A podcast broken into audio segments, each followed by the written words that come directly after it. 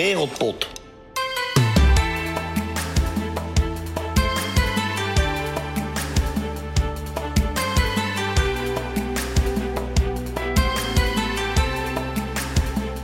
Deze league zijn de competities waar ze een andere dimensie hebben gegeven aan het fenomeen lange halen goud thuis. De competities met de meest fitte box-to-box middenvelders en spijkerharde tackles waarvoor je, als je dat op straat zou doen, minimaal een jaar voorwaardelijk en een traject tot dwangverpleging krijgt. In deze competities vind je karakteristieke stadions die soms al 100 jaar in gebruik zijn, maar ook hypermoderne voetbalbakken. Hier is het voetbal nog echt voor de gewone vrouw en man. Smaken de pints zonder schuim altijd prima en zijn de broodjes en de pies soms heerlijk, maar vaak genoeg niet te vreten. De geur van vis en chips is daarentegen goed te pruimen, net als dat van vers gemaaid gras. Het maakt de fans hier niet uit of het keihard regent en waait, want nergens anders is het voetbal zo'n traditionele belevenis. Het zou je niet verbazen dat we in aflevering 17 het over de Engelse League 1, League 2 en National Leagues gaan hebben. Welkom bij een nieuwe aflevering van Wereldpot.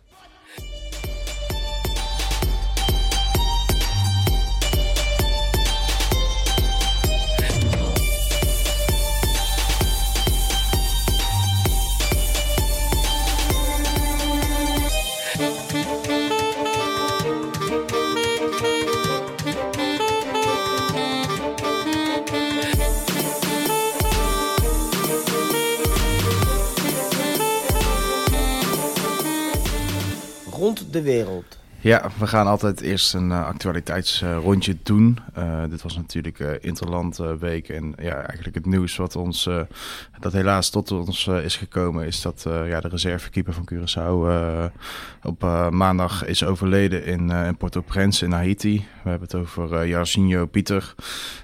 ja, was bij, bij de selectie van Curaçao gewoon een hele goede bekende. Uh, eigenlijk van iedereen. Die zat er uh, ja, nou, vanaf 2013 zat hij er eigenlijk al bij. Was niet heel vaak eerste keeper. Heeft in totaal uh, ja, iets meer dan 10 interlands gespeeld. En ja, wij willen hierbij in ieder geval ons medeleven geven aan, aan ja, zijn nabestaanden en zijn vrienden. zijn ploeggenoten van de Curaçaose ploeg. En natuurlijk de technische staf daarvan.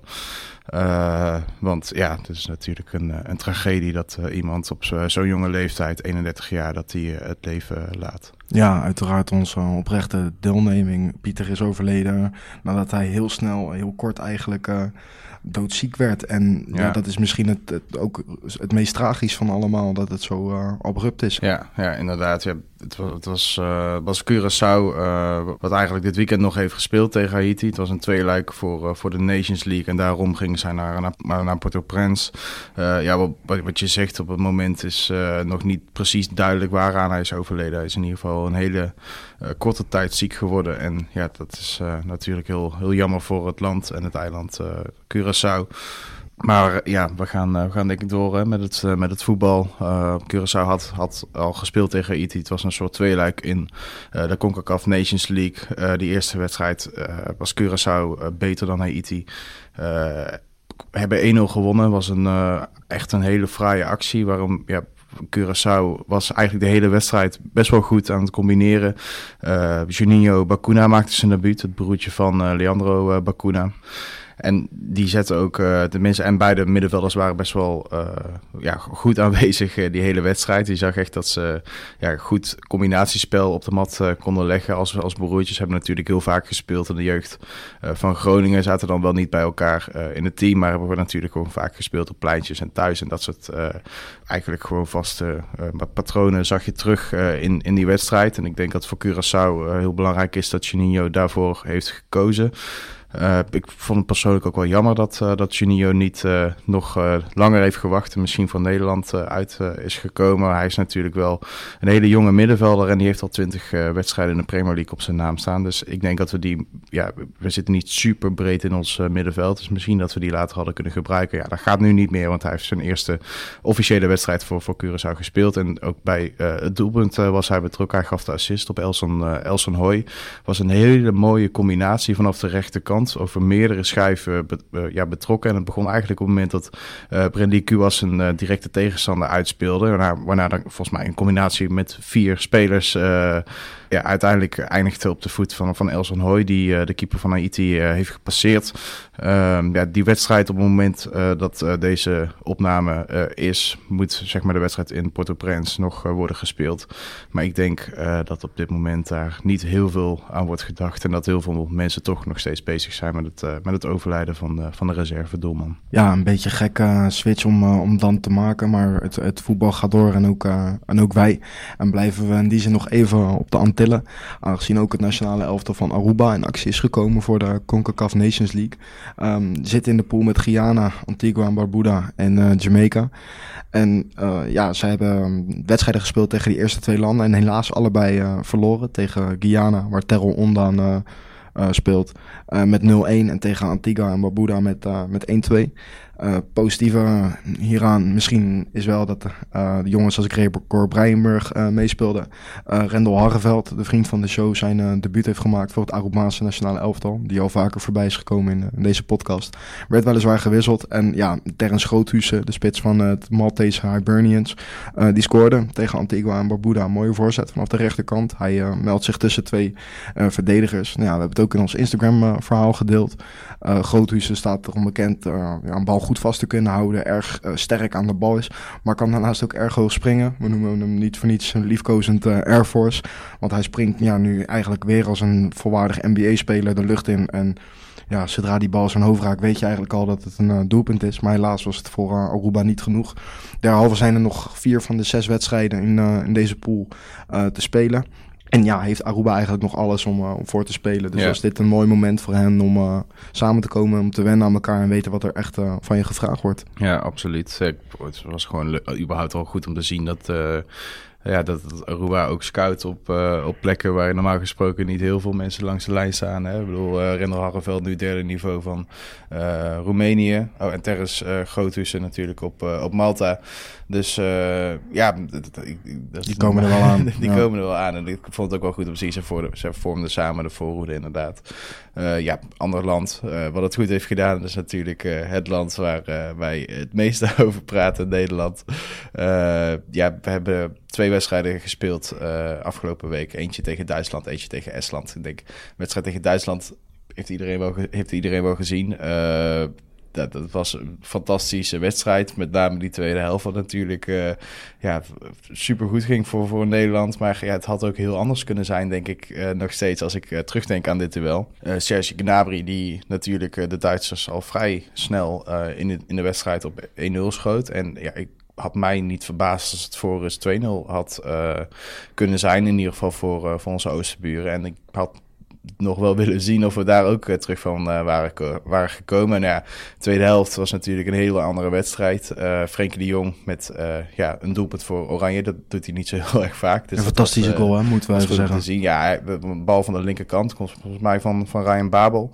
Uh, hij krijgt daar zijn voet tegenaan. Uh, een heel belangrijk tikje waarmee hij eigenlijk meteen uh, vrij voor, de, voor, de, voor Manuel Neuer komt. En ja, die verschokt hij in de korte hoek. Waarna we ja, volgens mij 57 minuten was het. We staan op, uh, we staan op 1-1 en op dat moment zag je weer ja, heel veel oude patronen eigenlijk terugkomen. Ik moet sowieso zeggen, dit Nederland, uh, ik denk dat het lang geleden is dat, dat we in Nederland hebben gehad dat zo makkelijk terug kan komen van achterstanden. We hebben natuurlijk in de Nations League ook al gezien, uh, daar in, in de poolwedstrijden. En ja, dat, dat vind ik wel een goed teken, ook met het oog op het EK, wat er natuurlijk aankomt in 2020.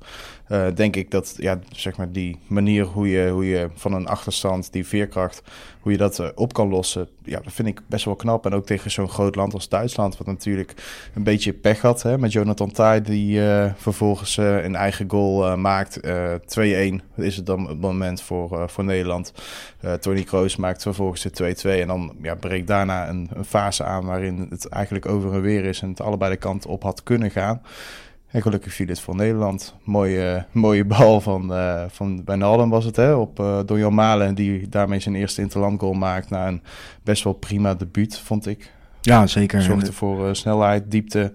Dreiging, alles wat je, wat je wil zien. En ja, met name complimenten aan Wijnaldum, want die uh, scoorde natuurlijk ook tegen Estland. Gaan we het zo meteen over hebben. Ja. Maar dat wippertje, ja. waardoor hij eigenlijk Malen gewoon de perfecte assist geeft. Ja, dat is echt kwaliteit. Dat, eh, Ja, daar, kan je, daar kan je letterlijk, eh, letterlijk wat mee. ja absoluut. En ik, ik denk ook, weet je, die wedstrijd tegen Estland zag je af en toe. We hebben ook niet echt de spits. En Malen eh, kan natuurlijk ook van de zijkanten worden gebruikt. Maar ik vind dat in principe wel een, meer een nummer 9 dan Memphis Depay van, van, van nature.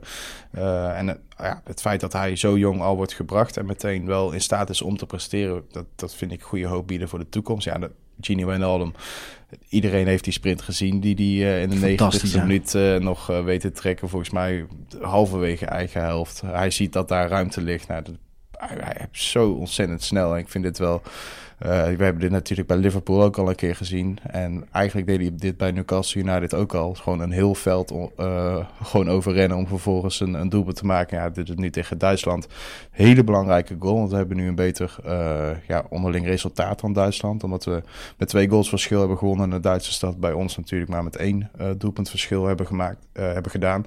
Ehm, dus gewoon heel belangrijk, ook met het oog op dat Noord-Ierland het eh, best wel goed doet in de, in Ja. de, in de EK-kwalificatiepool. Door eh, gewoon eh, ja, in totaal vier keer te winnen van, van Estland en, en Wit-Rusland. Dus het kan nog spannend worden. En ja, we hebben natuurlijk gisteren gezien dat de Duitsers hebben gewonnen van, van Noord-Ierland met 2-0. Maar ja, wat nou als Noord-Ierland wint van Duitsland? En eh, Nederland komt eh, daarna ook nog eh, Duitsland voorbij. Het kan zomaar zijn dat de Duitsers het EK gaan missen. Nou, mogen we daar niet stiekem voor duimen ik een ik keer? vind van wel. Ik vind van wel. Ik bedoel, we zijn natuurlijk goed ge- genoeg uitgelachen, denk ik. Nadat we het EK, WK, noem het maar op, allemaal hebben gemist. En daar hebben de Duitsers vriendelijk aan meegedaan. Nou, ik zou het heel grappig vinden als dan uitgerekend een land als Noord-Ierland ervoor kan zorgen dat Duitsland zich niet gaat plaatsen voor een eh, EK met eh, 24 landen. Dat zou wel eh, ja, toch extreem zijn, denk ik.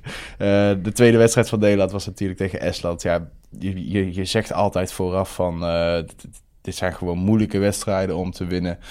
Ik had niet het idee dat het tegen Estland heel moeilijk ging. Volgens mij hebben we over de hele wedstrijd 80% balbezit gehad. En eh, Gescoord op de juiste gescoord momenten. op de juiste momenten. Ryan Babel natuurlijk. Hè. Hij, hij geeft nu aan wat het verschil is tussen deze ploeg. Tussen dit Nederlands elftal en het Nederlands elftal waar hij al heeft gespeeld. Waar hij gaat natuurlijk al een aantal jaartjes mee. Is er ook een jaartjes, aantal jaartjes niet bij geweest natuurlijk. En ik, ik, ik las het gisteren volgens mij op Twitter. En toen dacht ik van, ja, hoe belangrijk is de slipper geweest bij Al Ain voor de carrière van, van Ryan Babel? Want dat was toen eh, een, een wedstrijd waarin eh, de fans boos eh, werden en met sandalen naar hem gingen gooien. Waarna hij een slipper teruggooit. En toen was zijn carrière daar voorbij. En vervolgens is zijn carrière, wat toen echt op een soort dieptepunt zat, in eh, ja, schuine lijn weer omhoog gegaan. Met natuurlijk Deportivo La Coruña en in Turkije waar hij goed presteert. Dacht ik van ja, die slipper, daar zal hij misschien nog wel eens aan terugdenken. Eh Babel maakte de eh 1-0 goede eh, ja, voorzet vanaf de linkerkant. En hij was bij de eerste ja. paal eh, goed bij om die, eh, om die binnen te tikken. Ja, vervolgens Nederland, hele wedstrijd natuurlijk heel erg eh, ja, veel aan de bal geweest, heel dominant geweest. Wel constant die dreiging naar voren gehad, wat ik wel belangrijk vond. Ook in dit soort wedstrijden. Je staat natuurlijk na een tijdje sta je al voor, maar je moet dat, eh, die druk naar voren wel weten te houden. Want ja, anders kan het zomaar zijn dat je tegen een ongelukje achterin aanloopt. Ja, dat is niet gebeurd. Virgil van Dijk natuurlijk weer als een eh, soort koning achterin. eh, zoals hij, dat, dat hij bezig was. En ja, de tweede helft met, met doelpunten van nogmaals Babel, eh, Memphis Depay met een aardig schot. En uiteindelijk eh, Gini, eh Gini Wijnaldum met, eh, met een kopbal 4-0 gewonnen in Estland. En eh, dat, eh, ik denk dat heel weinig mensen daar een kritiek op, op los kunnen laten. Nou, laten we dat vooral niet doen, want je hebt ze- zes punten uit twee wedstrijden. En dat is natuurlijk uiteindelijk wat je wil in, in deze kwalificatie. Blijven we nog heel even bij een oranje klant. Maken we wel weer een overstapje naar eh, het clubvoetbal. Want eh Jill Roord is sinds deze zomer speelster eh, van Arsenal. En ja, maakte in de voorbereiding al een mooie hat tegen rivalen Tottenham Hotspur. Maar die gaat gewoon vrolijk verder in de competitie tegen stadsgenoten. Want Arsenal speelde dit weekend zonder Viviane Minima. Maar met Danielle van der Donk en Roord dus tegen West Ham. Waar ook Tesselmiddag weer uh, Ja. haar rentree maakte na een blessure. Ja. Eh, wonnen met 2-1. En mede door, eh, door Roord. Want die maakte ja, net na rust de, de 2-0. Nadat ze, moet ik zeggen, wel compleet vrij stond. Aan de rand van de 16. Maar ja, Ja. laat de keeper kansloos met een mooi bekeken eh, schot. En dat is natuurlijk altijd lekker eh begin als je in een nieuwe competitie al zo'n fantastische voorbereiding hebt gedraaid. Ja, ze heeft ook heel goed gespeeld op het WK Ja. in Frankrijk, wat we allemaal nog erg goed, eh, erg goed weten. Ehm, ja, en Ja. dat loopt gewoon goed. Ja, haar. ze is meteen gearriveerd. hè? meteen gearriveerd, inderdaad. En ehm, ja, ook al was Miedema er dan niet bij, want die was nog niet helemaal fit. Maar. Beth Mead, ehm, ja, die vervulde haar rol goed. Zij scoorde zelf ook. Nou, legde dit balletje eh, prima teruggebroord. En dat is eigenlijk alles, eh, alles wat je wil zien. Dus Ja, ik, ik ben wel benieuwd hoe dat... Want Daniela van der Donk speelt er natuurlijk ook hè, bij Arsenal. Ja. En eh, wat, wat je tenminste op het WK naar mijn idee zag... is dat die Roord en Van der Donk eigenlijk niet heel erg goed samen kunnen spelen. nou, meestal ook nooit samen spelen eigenlijk. ja, en, en- nu dus wel. Ja, want ik, ik dacht, ik, ik zat een beetje, misschien een rare vergelijking, maar ik zat een beetje te denken met Lampard, Gerrard, eh, bij Engeland natuurlijk, wat altijd het geval was. Ja, hoe ga je die goed samen laten spelen? Ja, Roord en Van der Donk zitten nu in hetzelfde team, dus ze kunnen daar een heel jaar gewoon aan werken om elkaar goed aan te voelen en te, gewoon te kijken hoe kunnen we elkaar juist goed aanvullen in plaats van dat In we eigenlijk- lopen misschien. Ja, wat je Ja. ook bijvoorbeeld bij Nederland-Turkije zag, dat ze elkaar toch de hele dezelfde ruimtes inlopen. En ik denk als ze een heel seizoen samenspelen bij Arsenal, wat natuurlijk een enorme dreiging naar voren heeft eh, op, op, in, in, in, eh, in, dat, in die vrouwelijke league. Ik denk dat het misschien wel eens heel erg goed kan zijn dat die twee eh, gewoon een heel jaar samen ook bij, op clubniveau bij elkaar spelen. Nou, de connectie zag er in ieder geval erg goed uit tussen, tussen twee Nederlandse dames. En de connectie die ook ehm, erg goed is, weliswaar in een andere competitie, tussen twee Nederlandse dames. Dus die tussen uh, Shrida Spits en Maruska Wallis. Ze Ja. spelen allebei samen bij het eh, Noorse Valerenga. En ehm, ja, die wonnen dit weekend redelijk gemakkelijk van... van Klep. En ja, eigenlijk doordat eh, met, na, met name Waldes, maar ook vooral Spitsen, alles gaven weer op het, eh, op het middenveld. En Waldes eh, opnieuw scoorde. Opnieuw uit aangeven van Sherida Spitsen, die natuurlijk bekend staat om haar ja, redelijk, hoe, moeten we het zeggen, harde trap. Die kan heel goed ballen natuurlijk voorslingeren en met veel dreiging en gevaar precies op de juiste plek leggen. Uh, ja, dat gebeurde nu, uh, nu weer. Maruska Waldes, ja, ik, ik weet niet precies wat er gebeurde, maar het was een beetje een, een, een klutsbal. maar ze staat op een gegeven moment op de doellijn met haar ja, rug dus naar, naar het net als het ware. En ze schiet die bal redelijk omhoog in het dak van het doel. Ik weet niet of ze hem ooit zo eerder heeft gemaakt, maar hij zat er goed in. En het betekende een voorbode voor een lekkere overwinning. Ja. Uh, want ze maakte de 1-0 en Valerenga won uiteindelijk met, uh, met 4-0. Nou ja, weer uh, een soort Dutch clutch. En ja, dat is altijd extra mooi, mooi om te zien. Ja, absoluut. Die hebben echt een ja, goede samenwerking. Uh, dat, je ziet dat die, die twee voelen elkaar gewoon fantastisch aan. Hè? Dat ja, is gewoon, en dat juichen ook samen met ja, elkaar. Daarom, bedoel, ze, ze, ze, weet dat, ze, ze jumpen tegen elkaar aan. Precies, dat ze hebben gescoord. Ja, ja, dat heerlijk. Geweldig om te zien. Mooi om te zien. Mooi, echt mooi om te zien. Misschien is het een idee uh, om dat uh, vaker uit te, zenden. Maar als dat niet gebeurt, kijk lekker vooral ons uh, Instagram verhaal maar eens ja. terug. Want daarin kan je deze, deze goals zien. Daarin was ook de goal te zien van Kimberly Smith. Zij speelt voor de Universiteit van Memphis in Amerika. Gaan we even wel de Atlantische Oceaan over, maar dat maakt helemaal niks uit. Uh, ze speelt daar uh, ja, eigenlijk pas net en was gelijk bepalend, want de competitie is daar net begonnen. Want uh, ja, de Unie van Memphis, om het zo maar te zeggen, versloeg North Texas met 1-0. En dat kwam eigenlijk door niemand anders dan, dan Smit. Ook weer hetzelfde als bij Waldes en, Spits eigenlijk. Alleen nu een bal niet van de linkerkant, maar van de rechterkant. En die een beetje in de, in de kluts valt als het ware. En je, je ziet Smit daar als de kippen bij zijn. En heel gretig, gierig. Uh, eigenlijk heel geil voor de goal, voor het doelpunt als het ware. Ja. Als je dat kan zeggen. En die bal zit erin. Ja, en als je dan zo'n binnenkomer hebt, we hebben, dan is dat natuurlijk uh, ja, altijd een lekker, lekker begin. Ja, absoluut. Iemand uh, waarmee het ook lekker gaat. We hebben natuurlijk niet heel veel clubvoetbal gehad in zo'n interlandweek. Maar uh, op, de la- op de lagere regionen van Noorwegen wordt er natuurlijk uh, wel gelukkig gespeeld. En dat doet niemand minder dan Guillaume Philips. een van de vrienden van deze show bij Alta IF. Daar kan gewoon lekker binnen worden gevoetbald. Dat is, ja. het, is, het is ergens altijd raar om te zien. Want je hebt echt het gevoel van, dat ze in een huiskamer een heel groot voetbalveld hebben gelegd. Een paar stoeltjes erbij hebben gezet. En dat je gewoon kan kijken. maar ze speelden tegen Oesane. En uh, ja, Guillaume Phillips, we hebben natuurlijk wel vaker uh, behandeld. Hij maakt doelpunten en af en toe maakt hij hele mooie doelpunten. En ja, deze tegen Oesane geweldig uh, was ook geweldig. Uh, Alta stond achter, kwam terug en kwam daarna op voorsprong door het doelpunt van, van invallen Phillips. Die de bal eigenlijk niet echt heel goed aanneemt. Maar ja, juist daardoor komt die bal echt perfect voor zijn vreef. En hij haalt uit en die bal vindt ja, de rechter, rechterbovenhoek. En ja, dat, dat, kan niet anders zeggen dat dit een fantastisch doelpunt was. Het was jammer dat ze uiteindelijk 2-2 hebben gespeeld. Maar uh, ja, ik denk dat Philips, als hij zich gewoon zo blijft laten zien en deze doelpunten, die gaan in principe ook gewoon heel Noorwegen over, dan uh, lijkt me dat zijn carrière ook wel een beetje in een stijgende lijn gaat komen. Ja, hij scoort veel, hij doet het goed. Dus ja, wij, wij vroegen ons eigenlijk al af waarom hij vanaf de reservebank aan de wedstrijd begon. Ja. Want ja, zo'n uh, zo'n spits zou ik in ieder geval altijd, uh, altijd opstellen. En dat is echt niet slijmballerig uh, bedoeld. Nee, nee, zeker niet. Andere jongen die het in Noorwegen goed heeft gedaan is Eriksson Danso. zij wonnen uit bij Sola met, met 2-5. Danso maakte de laatste, laatste treffer. werd weggestuurd. Hij ken hem natuurlijk van, van Dordrecht en, en Utrecht aardige snelheid heeft hij wel. Uh, werd weggestuurd, goede aanname en uh, ja, komt vervolgens één op één met de keeper. En ja, het is natuurlijk niet uh, Thierry Henry, maar de, gewoon de manier waarop hij naar buiten dreigt en de bal eigenlijk door laat rollen.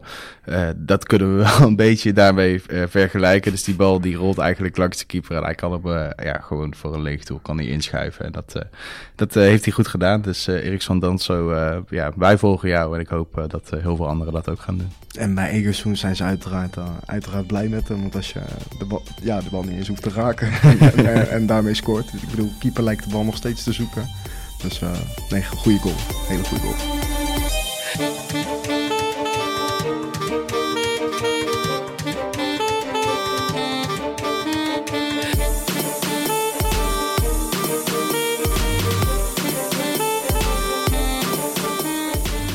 De reizende sterren. In deze rubriek lichten we allebei een voetballer uit, uit de competitie die we deze week behandelen. En ik heb gekozen voor de National League uh, speler Manny Duku. Uh, hij heet eigenlijk Emmanuelson Duku, maar dat wordt afgekort tot, tot Manny. Hij speelt bij Torquay United. En uh, ja, kende daar eigenlijk een hele, hele goede voorbereiding. Scoorde heel veel doelpunten aan het begin van, uh, van dit seizoen. Heeft tot nu toe um, zeven wedstrijden in de National League gespeeld. Merendeels invaller, maar soms ook als basisklant. Daarin nog niet gescoord of een assist gegeven. En dat is helaas uh, ja, wel een beetje jammer, want hij was in de voorbereiding echt op dreef, was erg uh, gretig. Nou, dan is hij dat laatste nog steeds. Alleen wilt nog niet echt uh, meezitten met hem. En hetzelfde met Torquay niet. Die zijn erg wisselvallig aan het seizoen begonnen. Zouden natuurlijk heel graag na een x-aantal jaar weer de stap naar de Football League. Uh, oftewel de vier hoogste divisies willen maken. Uh, ik ben benieuwd of dat lukt. Um, ik hoop uh, wel met Manny Doekoe, want hij heeft daar een contract getekend voor een jaar. En ja, het zou voor hem vooral fijn zijn als hij ergens langer kan blijven dan een jaar. Want vorig seizoen was hij nog speler van League 2 club Cheltenham Town. Ja, werd toen verhuurd aan onder meer Barnet en Halifax Town. qua historie natuurlijk niet de minste clubs uit het uh, Engelse voetbal. En ja, hij deed het eigenlijk best wel aardig. Scoorde bij Cheltenham één keer naar voor Barnet en Halifax in die verhuurperiodes een paar keer. En daarin zie je dat hij best wel goed kan, kan wennen aan nieuwe omgevingen. En dat is ook uh, ja, niet verwonderlijk als je zo'n voetbalreis achter de rug hebt. Want hij speelde in Nederland voor de amateurs uh, ja, van bijvoorbeeld Breukelen. Is ook nog heel even bij Eendijk geweest voordat hij uh, naar Engeland ging. En is via uh, Chesham, Hemel Hempstead, Kings Langley, Banbury en een zeer goede periode bij Hazen Jennings, waarin hij letterlijk alles kapot schoot. En uh, bijna de 40 doelpunten in een seizoen aantikte. Uiteindelijk opgepikt door, door Cheltenham Town. Hij is pas 26 jaar, maar heeft ja, net als heel veel voetballers al daar wel de droom om in, in de Premier League ooit te spelen. Uh, ja, zover is het nog lang niet. Want ja, National League is het vijfde niveau uh, uh, van Engeland. En hij zit momenteel in een team ja, wat niet echt super goed draait. Wat nog een beetje de weg moet vinden in het seizoen. Nogmaals, verbazingwekkend. Na een redelijk goede, goed gedraaide voorbereiding. Uh, maar ja, Manny Doku, typische spits met een goede actie. Goed, um, goede finisher, zoals de Engelsen zeggen. Kan hem vanuit alle hoeken en standen doelpunten maken. Eigenlijk uh, wens ik hem het allerbeste toe. Want ik heb hem een paar keer gesproken. Hou onder andere nog een beetje contact met hem. Ja. En hij heeft wel heel veel in zich om een nummer 1 spits te worden die er minimaal 15 inlegt in het, in het seizoen. En ja, het is gewoon uh, te hopen dat uh, de puzzelstukjes bij Torquay zo snel mogelijk uh, op hun plek vallen. En Doekoe dus meer gaat scoren. En ja. Daarom is hij mijn, mijn reizende ster. Ja, logisch. mijn reizende ster is Alem Osturk. speler van, van Sunderland. En ja, waarom? Ik, ik, ik zag echt twee weken geleden zag ik een interview van hem voorbij komen in het uh, clubblad van, van Sunderland. En ik moest daar zo erg op lachen. Hij is zo ontzettend droog. Ze vroegen van, ja, wat voor series ben je op dit moment aan het kijken? En hij zei, ja, Turkse series. Oké, wat is je favoriete muziek? Turkse muziek. Wat is je favoriete eten? Turkse eten. Waar ga je het liefst op vakantie? Turkije. Nou, dat, is echt denk ik een heel goed beeld van hoe Alim Öztürk omgaat met zijn, met zijn Het is echt een best wel grappige gast.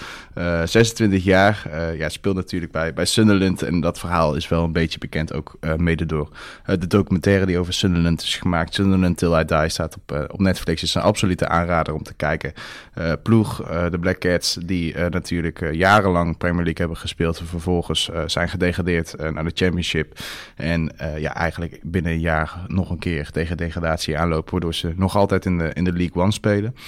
Um, is uh, daar vorig seizoen uh, ingestapt. Nadat hij een best wel, ja, ik, ik vind best wel bijzondere carrière heeft gehad. Hij, is geboren in Alkmaar uh, en ja, nooit voor AZ gespeeld. Dus dat is, uh, vind, ik, vind ik altijd toch best wel uh, bewonderend voor, voor iemand die uit Alkmaar komt, maar wel heel goed kan voetballen. Hij heeft wel bij Telstar gespeeld. En vervolgens is hij via Hellas Sport bij SC Groningen terechtgekomen. En later heeft hij ook nog bij SC Cambuur in Nederland gespeeld. En bij Cambuur is hij opgevallen bij de Turkse Bond. En dat hij dat eigenlijk bij Groningen ook al had gedaan. Dus hij jeugdinternational geworden. En hij heeft uiteindelijk ook in zijn tijd bij Cambuur uh, vier interlands voor Jong Turkije gespeeld. Waarna hij naar Trabzon spoor is, is vertrokken. Wat natuurlijk een hele grote club is in Turkije. Eigenlijk ja, na de traditionele top drie. Waar Istanbul, Başakşehir hier nu bij zit. Trabzon altijd wel toch ja, niet, niet heel verder achter. Zeker. Um, ja, daar 2,5 jaar gespeeld. Uh, ondertussen verhuurd geweest aan uh, ja, de satellietclub van, uh, van Trabzon. Waarna hij naar Schotland is gegaan. Naar Hearts of Midlothian. fantastische club uit, uit Edinburgh. Ja, en daar is hij echt een levende legende. En dat, uh, dat komt omdat hij uh, tegen Hibernians ooit een, uh, een doelpunt heeft gemaakt vanaf een meter of, of 35. mocht je ooit naar Edinburgh gaan, het is ook een hele mooie stad. ga naar het museum van, van Hearts en je, dat zie je, ja, je, stuit op een foto van, van Alim Oosturk. En het is eigenlijk ook gewoon wel waard om die goal nog een keer terug te kijken. Want hij is daar uh, nog, uh, nog altijd een levende legende. iemand die dat natuurlijk ook heeft onthouden was, was Jack Ross. nu coach van Sunderland. En toen liep hij, en toen liep hij rond bij Hearts. Hearts wat op dat moment ook promoveerde naar de Premiership. Toen, toen Usturk erbij zat. waarna Usturk terug is gegaan naar Turkije. Naar Boduspoor. Kennen we natuurlijk van, van Poupon. Uh, daar heeft hij anderhalf jaar op het tweede niveau gespeeld. En toen uh, zei Jack Ross, uh, ja, ik weet nog wel een goede verdediger die we bij Sunderland goed kunnen gebruiken. ja, eerste seizoen van, van Usturk het, het, was uh, in het begin heel erg lastig, vooral hè, voor hem om, uh, om zichzelf in de basis te spelen. Maar ja, helemaal aan het einde van het seizoen ging dat uh, wel goed. Ja, vijf wedstrijden voor het einde. vanaf dat moment was hij eigenlijk niet meer weg te denken in de basis. En dat was ook best wel een belangrijk moment voor Sunderland. Want zij gingen zich opmaken voor, voor de play-offs, waar, die natuurlijk, waar ze natuurlijk een halve finale tegen Portsmouth hebben gespeeld.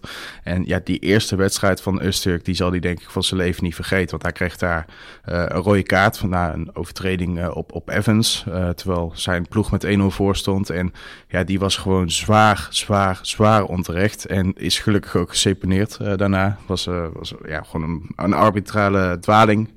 Uh, dus waardoor hij ook gewoon de tweede wedstrijd tegen Portsmouth kon spelen. Ja, vervolgens, uh, dat was 0-0. Dus uh, vervolgens ging Sunderland door naar de finale. Waar ze tegen Charlton Athletic hebben gespeeld op Wembley.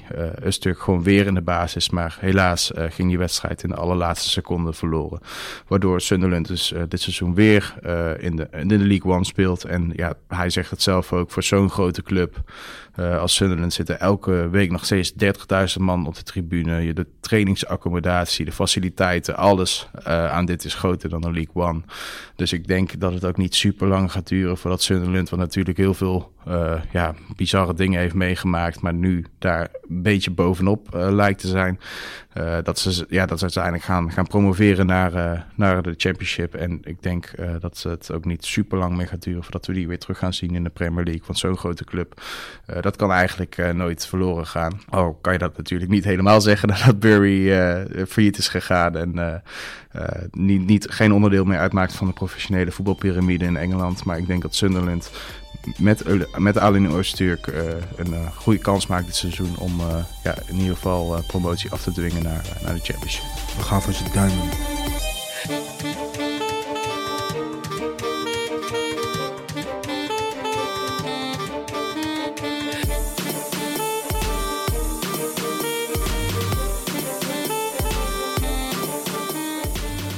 Beste papieren. In deze rubriek gaan we door de competities van het land dat we behandelen. Laten we maar gewoon beginnen met waar ik net ben gebleven in, in de League One. Ik heb net gezegd, Bury is helaas niet meer is failliet verklaard en mogen niet meer meedoen aan de League One. Waardoor er dus dit seizoen maar, maar 23 ploegen meedoen aan, aan de League One. Waarin ja, de eerste twee teams promoveren naar de Championship en de vier teams daaronder ja, play-offs spelen. Met natuurlijk de finale op Wembley, wat ik net heb genoemd. van vorig seizoen was het Charlton tegen, tegen Uh, het, is, het maar de vraag of uh, de ploeg Coventry City uh, zich gaat plaatsen voor, voor de play-offs. Zijn moi begonnen aan het seizoen. Een beetje middenmotor op het moment. En misschien komt het wel omdat de Nederlanders niet alles spelen. Amadou Bakayoko, ja, is, is natuurlijk een, een jongen waar wij heel veel sympathie voor hebben. Hè? Elke keer als hij invalt of een doelpunt maakt, dan zitten we echt yes, yes. Ja, correct. Met name ook door de chance hè, van, de, van de fans. Want ja. die worden helemaal lijp als die alleen al... Uh, Amadou Kayoko, precies. Het is echt, echt top. Uh, op, uh, op Fortress Rico, zoals het nieuwe stadion van, van Coventry wordt genoemd, hebben natuurlijk ja, volgens mij ook echt 100 jaar op Highfields Road gespeeld. ja, Nederlanders zijn er genoeg geweest. George Boateng heeft volgens mij denk ik het meeste gespeeld voor Coventry. Misschien de Zeeuw. Elo Caro heeft er natuurlijk ook, ook lang gespeeld bij, bij de Sky Blues. En ja, Pakayoko dit seizoen zeven wedstrijden gespeeld. Helaas pas één keer gescoord in de competitie. Uh, en nog niet uh, ja, heel veel assisten gegeven. Die teller staat nog op nul. Maar ja, hij, hij, is ook nog, hij is een beetje een invaller. Hij staat er niet altijd in. En ja, wij hopen gewoon dat hij uh, dat wel gaat doen. Hij heeft nog een contract tot het einde van het seizoen. Dus hij moet, ja, hij moet eigenlijk ook wel echt van zich laten zien. Hij is natuurlijk niet echte Nederlander. Hij is uh, vroeger van het uh, Sierra Leone uh, verhuisd naar Groningen vanwege, vanwege de burgeroorlog. Heeft daar ook bij de FC Groningen gespeeld. En zijn Nederlands is ook niet meer wat het geweest is. Hij zegt, ik kan het nog wel een beetje, maar een beetje ben ik ook vergeten. En dat vind ik wel ja, gewoon mooi. Heeft natuurlijk een aantal clubs gehad in, in Engeland. En ja, kon voor seizoen naar Accrington gaan, naar Bristol Rovers gaan. maar hij heeft gekozen voor Coventry. En ik vind dat eigenlijk niet een hele slechte keuze. Want Coventry uh, ja, is eigenlijk nu al een tijdje een middenmotor, vooral in de League One. Maar zij kunnen in principe wel. Ik vind wel dat zij de potentie hebben om uh, in ieder geval richting de play-offs te gaan. En wie weet, met een goed seizoen, dat het, uh, dat het wel kan. Uh, Bakayoko is ooit ook opgeroepen voor, voor Sierra Leone, maar heeft er volgens mij toen nog niet op ingegaan. En ik denk als ze nog een keer gaan komen, dat het niet heel lang gaat duren voordat hij ook uh, ja, het shirt van de nationale ploeg uh, gaat dragen. Iemand die dat al heeft gedaan is Javan Cassaneer voor, voor Curaçao. Ja, Cassaneer is ja, afgelopen seizoen was hij natuurlijk speler van NAC. Uh, mocht hij transfervrij uh, weg en is naar Coventry uh, gegaan. 23 jaar, net als Bakayoko.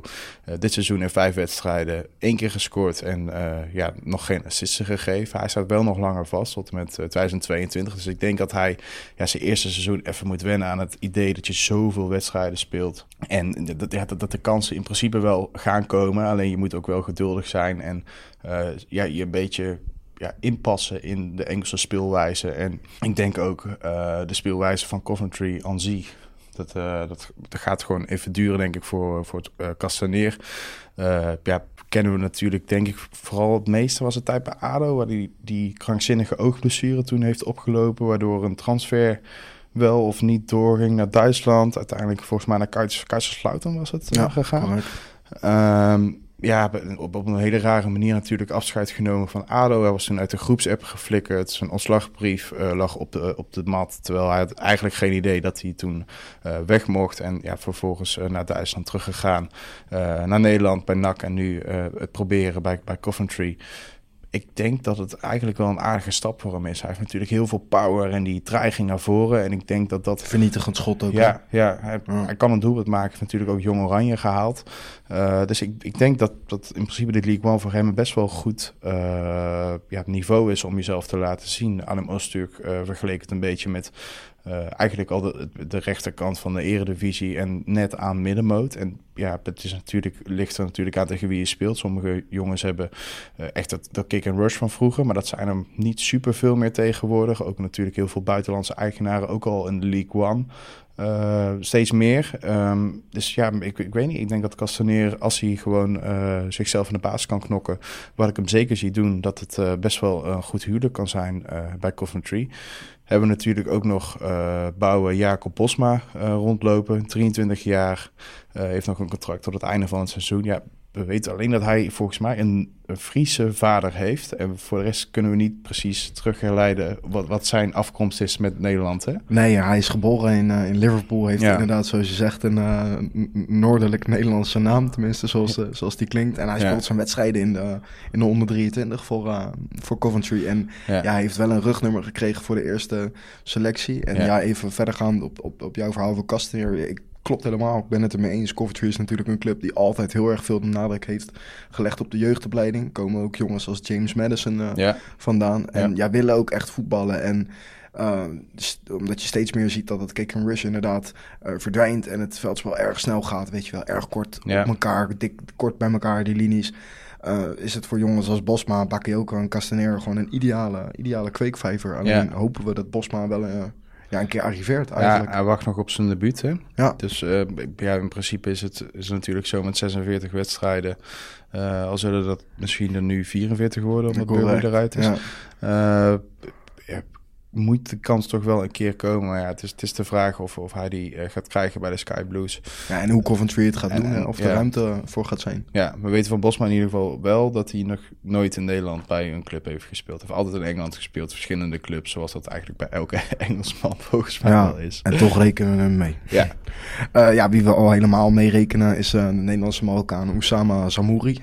23 jaar oud, linksbuiten. Ja. Vorig jaar bij, bij Dort gespeeld, heeft het mm -hmm. erg goed gedaan. Deed me altijd denken een beetje aan, een, aan zo'n zaalvoetballer die naar het veld is gegaan. Mm -hmm. En want ja, hij heeft een fantastische techniek, is erg goed op, uh, op de kleine ruimte. Wat, wat natuurlijk voor een buitenspeler echt uh, fantastisch is. Is op deadline day, als ik me niet vergis, naar, uh, naar Oxford gegaan. Ook in de, in de League One, uiteraard. En ja, heeft daar een half jaar contract getekend. En dat is op zich wel opmerkelijk. Want Oxford is natuurlijk een club die er eigenlijk overal een beetje tussenin uh, hing. Nog wel een traditionele club met veel, veel Engelse, Engelse jongens. Tegenwoordig uh, wat meer uh, buitenlandse jongens erbij. Onder meer rasavonturier Gino van Kessel heeft daar rondgelopen en zijn doelpuntjes gemaakt.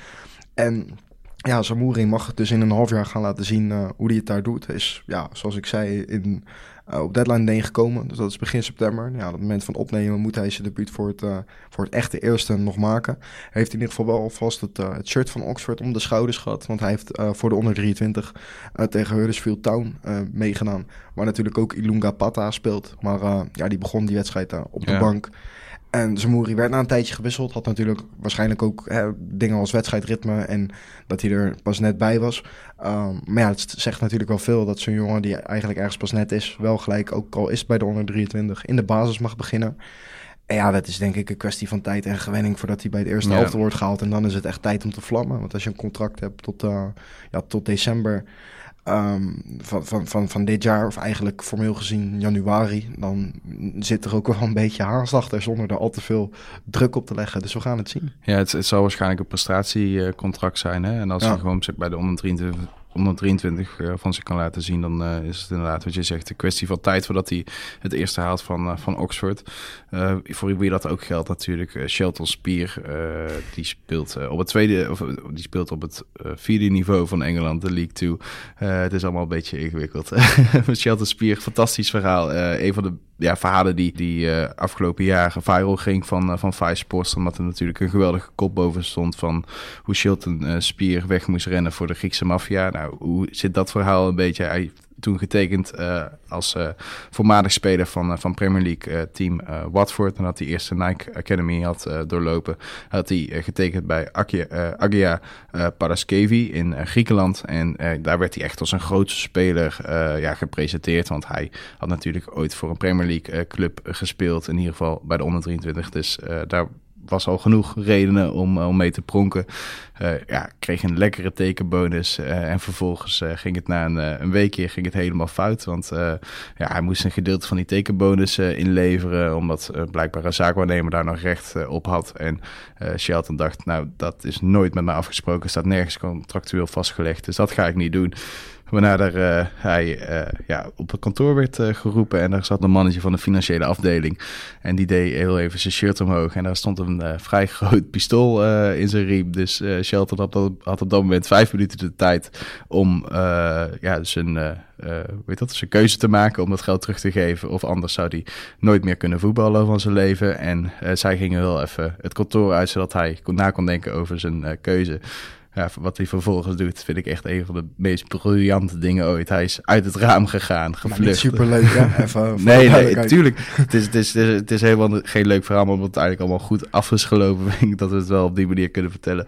Hij, hij, is uit het raam gegaan, is gevlucht. Die mensen zagen hem rennen, zijn in een auto achter hem aangerend. En hij kwam een Griekse vrouwtje tegen die hem uh, achterin in de pick-up truck uh, ja, heeft meegenomen en naar het vliegveld heeft gebracht of naar een boot heeft gebracht. Het is hij daarna naar Athene gegaan om daar het vlieg, uh, vliegtuig te pakken naar Brussel, expres niet naar Amsterdam, want hij was op, ja, op dat moment natuurlijk gruwelijk bang. Want ja, je ziet een pistool, je weet op dat moment van die vrouw dat het om de Griekse maffia gaat die bij, de, bij die club zitten.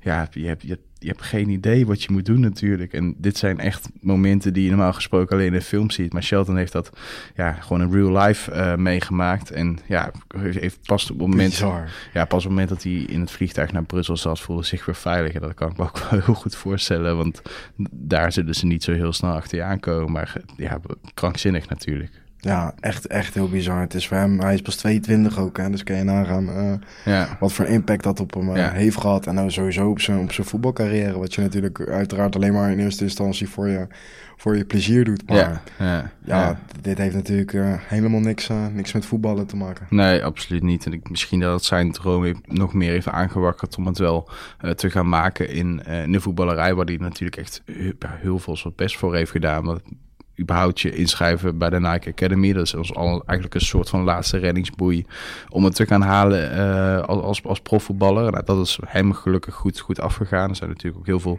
voorbeelden van, van jongens die het ook via de Nike Academy uh, niet halen. Ja, nu dus uh, beland bij, bij Crowley Town en daar speelt hij in principe nu bij de onder 23, omdat hij nog 22 jaar is en al een tijdje niet heeft gespeeld. maar ja, hij kan eigenlijk als hij kan de hele linkerflank eh, bestrijden. En ik denk uh, als uh, Crowley op zo'n jongen zit te wachten, dan uh, dat hij vanzelf wel zijn minuten gaat maken, toch? Ja, laten we het hopen, want dat is in ieder geval iets wat we hem heel erg gunnen.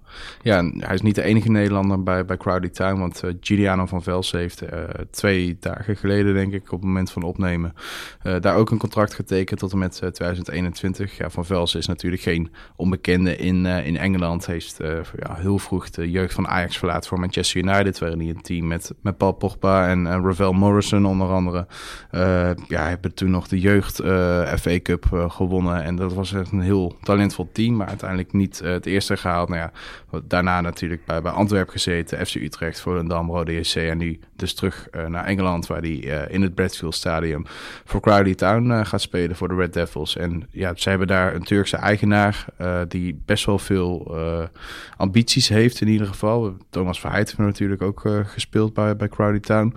Uh, ja, ik zie, dat, uh, ik zie dat eigenlijk wel goed komen dit seizoen. Zijn niet super gestart, uh, maar ja, er is nog van alles mogelijk, denk ik. Ja, het seizoen is nog vroeg, dus laten we kijken hoe dat, hoe dat met zich uitpakt. Gaan we, um, blijven we eigenlijk in de League toe en dan gaan we terug naar een club ja, die voorheen nog een, een paar decennia terug nog in de Premier League actief was.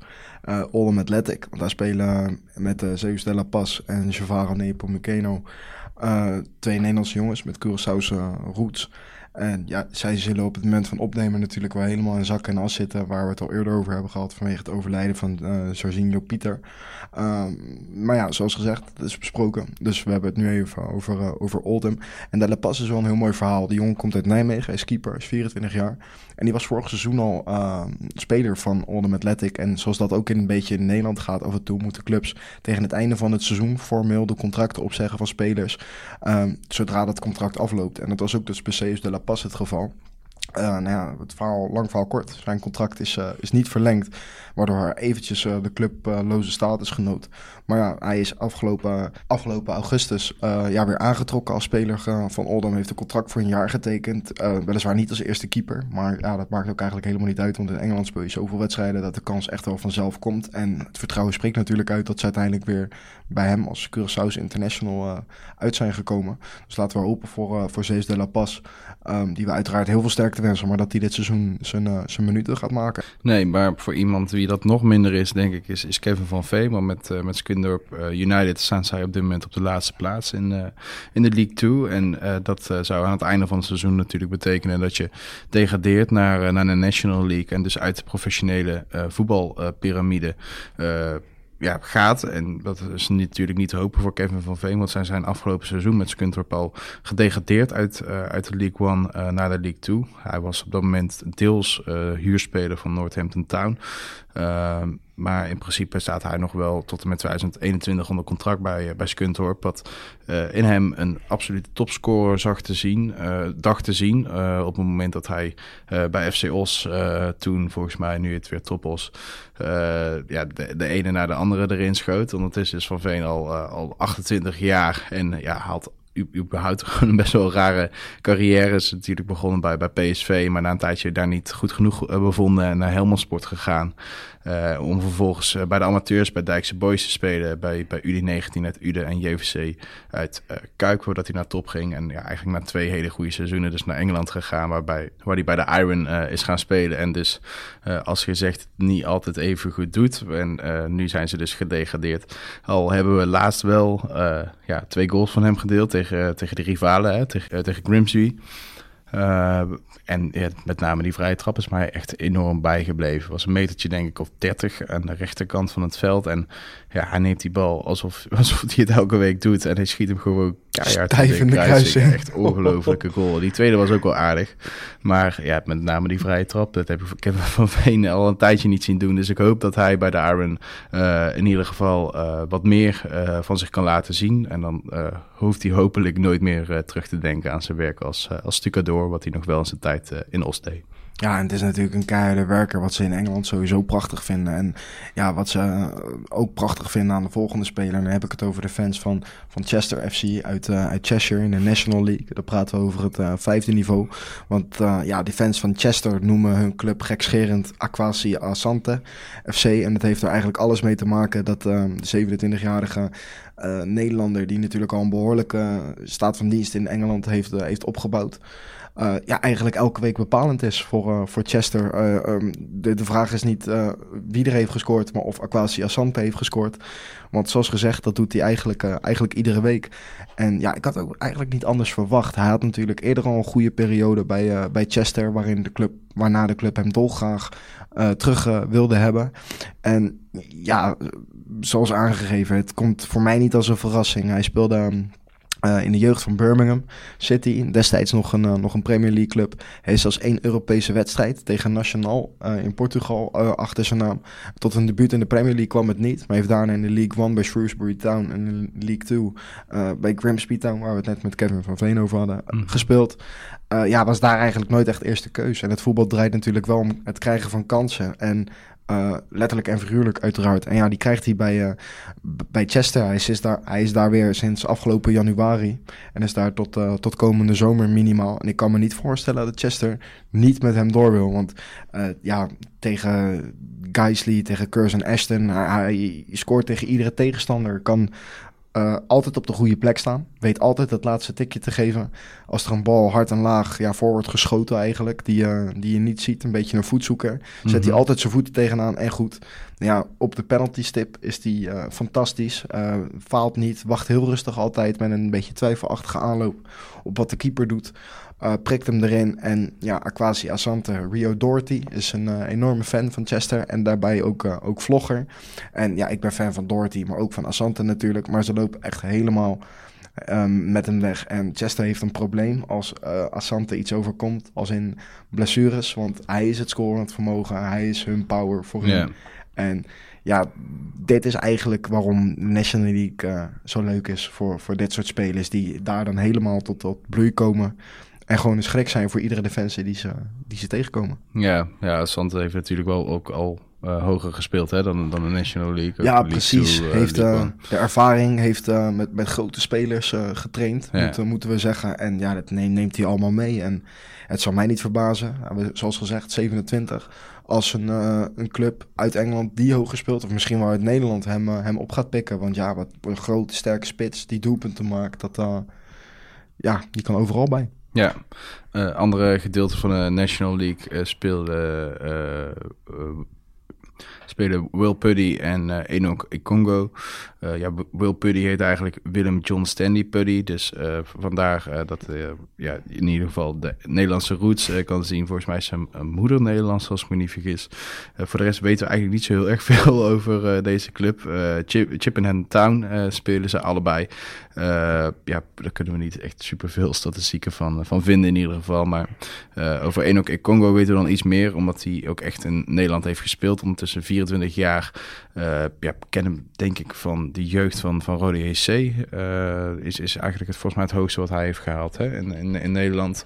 Uh, het is een Congolees, dus half Nederlands, half, half Congolees. En ja, we hopen in ieder geval dat, dat zij ja, net zo bekend gaan worden als, als Asante. Ik kan me ook nog FIFA-kaartjes van hem herinneren van vroeger, waarin hij gewoon, omdat hij snel was en ja, gewoon doelpunten maakte. Het heel veel waard was al bij Ultimate Team als, als een van de beste bronzen spelers. Uh, ja, ik hoop alleen dat Will Puddy en, uh, en Enoch en Congo dat soort uh, dingen later ook gaan bereiken. Want dat is ze gegund. Houd in de gaten zou ik zeggen. Chippenham Town National League South. Doe mij ook. ja.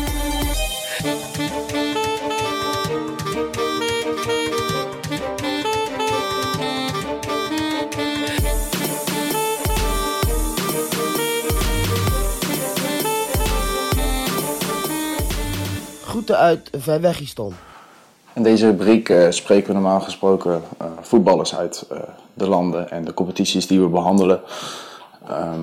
Ja, ik had van tevoren eigenlijk een afspraak gemaakt met Javaro Nepomuceno om het met hem over, over voetbal te gaan hebben. Maar hij is international van Curaçao.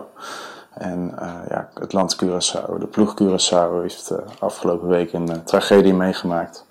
Hun, hun keeper Jairzinho uh, Pieter is uh, afgelopen week overleden. Uh, dat gebeurde heel plotseling. En ja, hoe Nepomuceno, die normaal gesproken in de League 2 bij Ultimate Athletics speelt, ja, afgelopen week heeft meegemaakt. En welke mooie herinneringen hij heeft aan ja, zijn ploeggenoot, zijn vriend.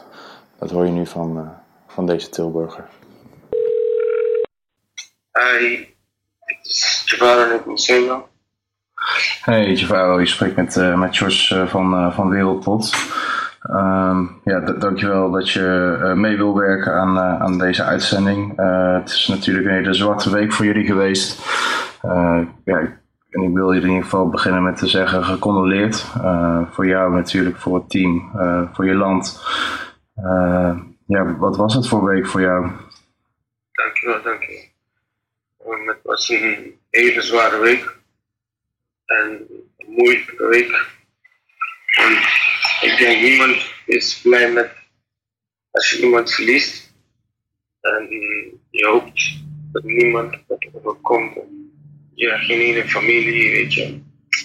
Dat is uh, het minste uh, wat je. ja, gewoon. Het gevoel is leeg. Dus ja, dat is wat je niemand gunt een familielid te verliezen, of een broer, of een. Het gewoon zo. Al niemand houdt ervan om iemand te verliezen. Dus. Ja, natuurlijk. Want eh, jullie kennen elkaar echt al jaren, eigenlijk sinds je volgens mij bij, bij Curaçao uh, ja, bent. Uh, kan jij een beetje omschrijven wat voor persoon hij was? omdat natuurlijk het merendeel van Nederland hem niet zo heel goed kende, denk ik. Klopt. Ik ken hem ja, sinds dat ik voor Curaçao ja, ga spelen. Ja, hij is een, me, laat me gewoon, laat me het echt gewoon, hij is een legend van het eiland. En iedereen uh, kent hem en hij zet iemand anders altijd voor zichzelf. En het is echt een hele goede kerel. Ja, laat zeggen, hij was altijd de eerste die. Hij speelde niet, maar hij was altijd de eerste die juichte. Hij was de eerste die succes en alle spelers wenste. Dus weet je, dat, uh, dat zie je niet vaak in, in, in het uh, betaald voetbal. Ja, dat het dat soort mensen zijn. Ja, die anderen voor zichzelf neerzetten. Ja, precies. Want kan je ja, een beetje omschrijven van, van wat er afgelopen week is gebeurd? Je was natuurlijk dan naar Curaçao gevlogen voor die heenwedstrijd. Eh, ja, gewonnen toen, toen tegen Haiti. En ja, daarna moesten jullie daar naartoe rijden en reizen naar, naar Port-au-Prince. Ja, klopt. Ehm, we moesten naar Curaçao komen, op vier, vijf dagen. En eh, daarna, daarna waren we, hadden we die wedstrijd gespeeld. Vandaar naar- waren we naar Haiti, Port-au-Prince, ja. En eh, ja, toen was het eh, gebeurd. En ja, ben je zo leeg, dan denk je, je zou die wedstrijd niet willen spelen. Maar eh, doordat je dan denkt voor hem, je denkt de gedachten van uh, hoe die zou zijn of hoe die zou reageren. Dus hebben we besloten met alle spelers alsnog die wedstrijd te, te spelen. Ja, want dat is dan denk ik wat hij gewild zou hebben dat jullie zouden doen. Precies dat.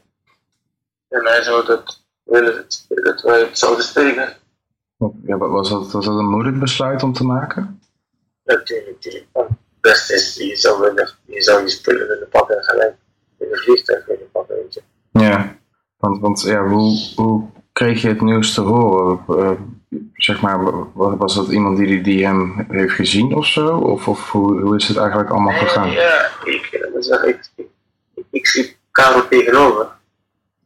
En we hoorden dat hij, dat hij wat ziek was. Dus ik dacht, ja, hij is gewoon uh, ziek, weet je. Dus we waren gaan ontbijten, wachten. Na ontbijten ging eh, iemand naar hem kijken. En eh we zagen ze hem in, eh, in, de, in, de, in zegt van ja, wat hij aan het doen was, was, was en aan het lopen, denk ik. Want de kraan was open. Ik denk hij was heen en weer water aan het vullen, te drinken. Hartaanval kreeg. Jezus man. Ja. Ja, het- toen... Ja, wat, wat gebeurde er toen? Kwamen jullie als, als groep bijeen? Of... eh, Ja, toen gingen we alles goed gingen we met z'n allen staan praten. En, ja, moesten heel snel gaan beslissen, want de CONCACAF die, eh, die wil antwoord weten. Dus moesten we meteen gaan zitten, over nadenken. We hebben misschien 10 minuten tijd om te denken of we spelen of we niet spelen. Maar op dat moment wilde ik over niet denken, je. Nee, natuurlijk. Ik bedoel, wat dat betreft is, is wat ik bij die wedstrijd heb gezien een, een mooie eerbetoon van jullie kant. Ehm, maar ja, met, met wat voor... Ben ben je dan eigenlijk, als je, als je die wedstrijd ingaat, ben je daar dan überhaupt nog mee bezig? Ik moet zeggen, je bent zo leeg, dus je, gaat naar met, met de wedstrijd zonder zin. Je wilt niet spelen, omdat je leeg bent. Maar dan, dan denk ik, ik sta in de catacombe en ik, ja, waarvoor je speelt, geef je toch die, die boost gewoon puur om voor hem die wedstrijd te spelen te winnen, weet je. En uh, hebben een gelijk spel. Ja, want ja, in, in die wedstrijd zelf, volgens mij, jij geeft de assist hè, op, op Elson. Klopt. Dus ja, en ik, ik zie, ik zie Hoy vervolgens ook een shirt met, met zijn nummer, hè, 22, eh, pakken. Was, was dat zelf ook het eerste waar je aan dacht op het moment dat, eh, dat, dat, ja, dat de goal viel? Ja, is het eerste wat ik dan dacht van, yes, weet je, het is, we hebben een goal. Dat is wat we wouden voor hem. En dat we wat we winnen. Ja. Ja, echt. Ja, nogmaals, gewoon super veel sterkte eh, de, de komende periode. En ja, dat- ik hoop dat je, dat het een mooie plekje kan geven en hem eh, van, van boven eh, ja, nog trotser kan maken dan dat hij misschien af en toe op jullie al was. Precies dat. Ik hoop, uh, hij zal altijd met de, met de familie zijn. Dus ik denk dat ze altijd ons zo pakken blijven. Want je bent nu ehm, zelf iets, iets langer in Curaçao gebleven. Ehm, je, ja, je zei met, met Martina. Ehm, ja, heb je bijvoorbeeld zijn familie of, of zo, heb je, die al gezien of gesproken? Ja, we waren, na, toen we geland waren, gelijk meteen een selectie waren met de de familie toe. Ja, dat is het zwaarste. Iedereen keert terug en ja, de familieman uh, die keert niet terug. Dus dan, voel je daar aankomen, aan wachten. Daar is daar is gewoon echt triest. Ja. Want hij, hij was natuurlijk ook uh, niet, niet ja, een prof in Nederland. Uh, volgens mij was het dat, dat uh, Eloy altijd handschoenen voor hem meenam vanuit Nederland. Verschillende jongens die hem voetbalschoenen gaven. Ik denk dat dat ook wel aangeeft hoe goed hij uh, binnen jullie elftal lag, of niet? Ja, hij lag heel goed binnen het elftal. Echt waar, heel goed. En ja, dat is echt nogmaals. Het is zo uh, groot. Dat vind je niet meer. Nee. Maakt het, ja, maakt het dat ook ergens gewoon het feit dat je ook heel veel mooie dingen met hem hebt meegemaakt. Misschien zo'n Gold Cup periode twee keer. Dat, dat, dat dan. Ja, precies. Uh, denk, denk je ook aan dat soort dingen terug dan? Zeker, zeker. Ik denk aan heel veel dingen terug. Wat, wat is je mooiste herinnering, ook met hem en aan hem? De mooiste herinnering met hem aan hem was dat we de uh, nee, met hem dat uh, hebben gespeeld. En die tijd was hij de eerste. Jongens, uh, maakt niet uit wat er gebeurt. Deze wedstrijd we. En was dit, uh, en uh, hij, hij zei nog in de rust, je gaat scoren, je gaat scoren, je gaat scoren. En dan zie dan winnen we de wedstrijd. En ja, ik scoorde, scoorde nog, was een vrij. En dan kwam hij nog een ruimte van. En een vrij trap en dan winnen we. Ik zei het best doen. En toen uh, gebeurde dus de finale groeps fase voor Cameroen. Hm. En toen ben je denk ik nog wel naar hem toe gegaan, of niet? Ja, die na de wedstrijd. Vond die. Ja. Ja, ja, nogmaals, ik wil je gewoon heel veel sterkte wensen de komende periode. Um, ik hoop uh, dat het lichaam zo snel mogelijk uh, terugkeert naar Curaçao en dat je, dat je nog afscheid van hem kan nemen voordat je, voordat je teruggaat naar Engeland, man.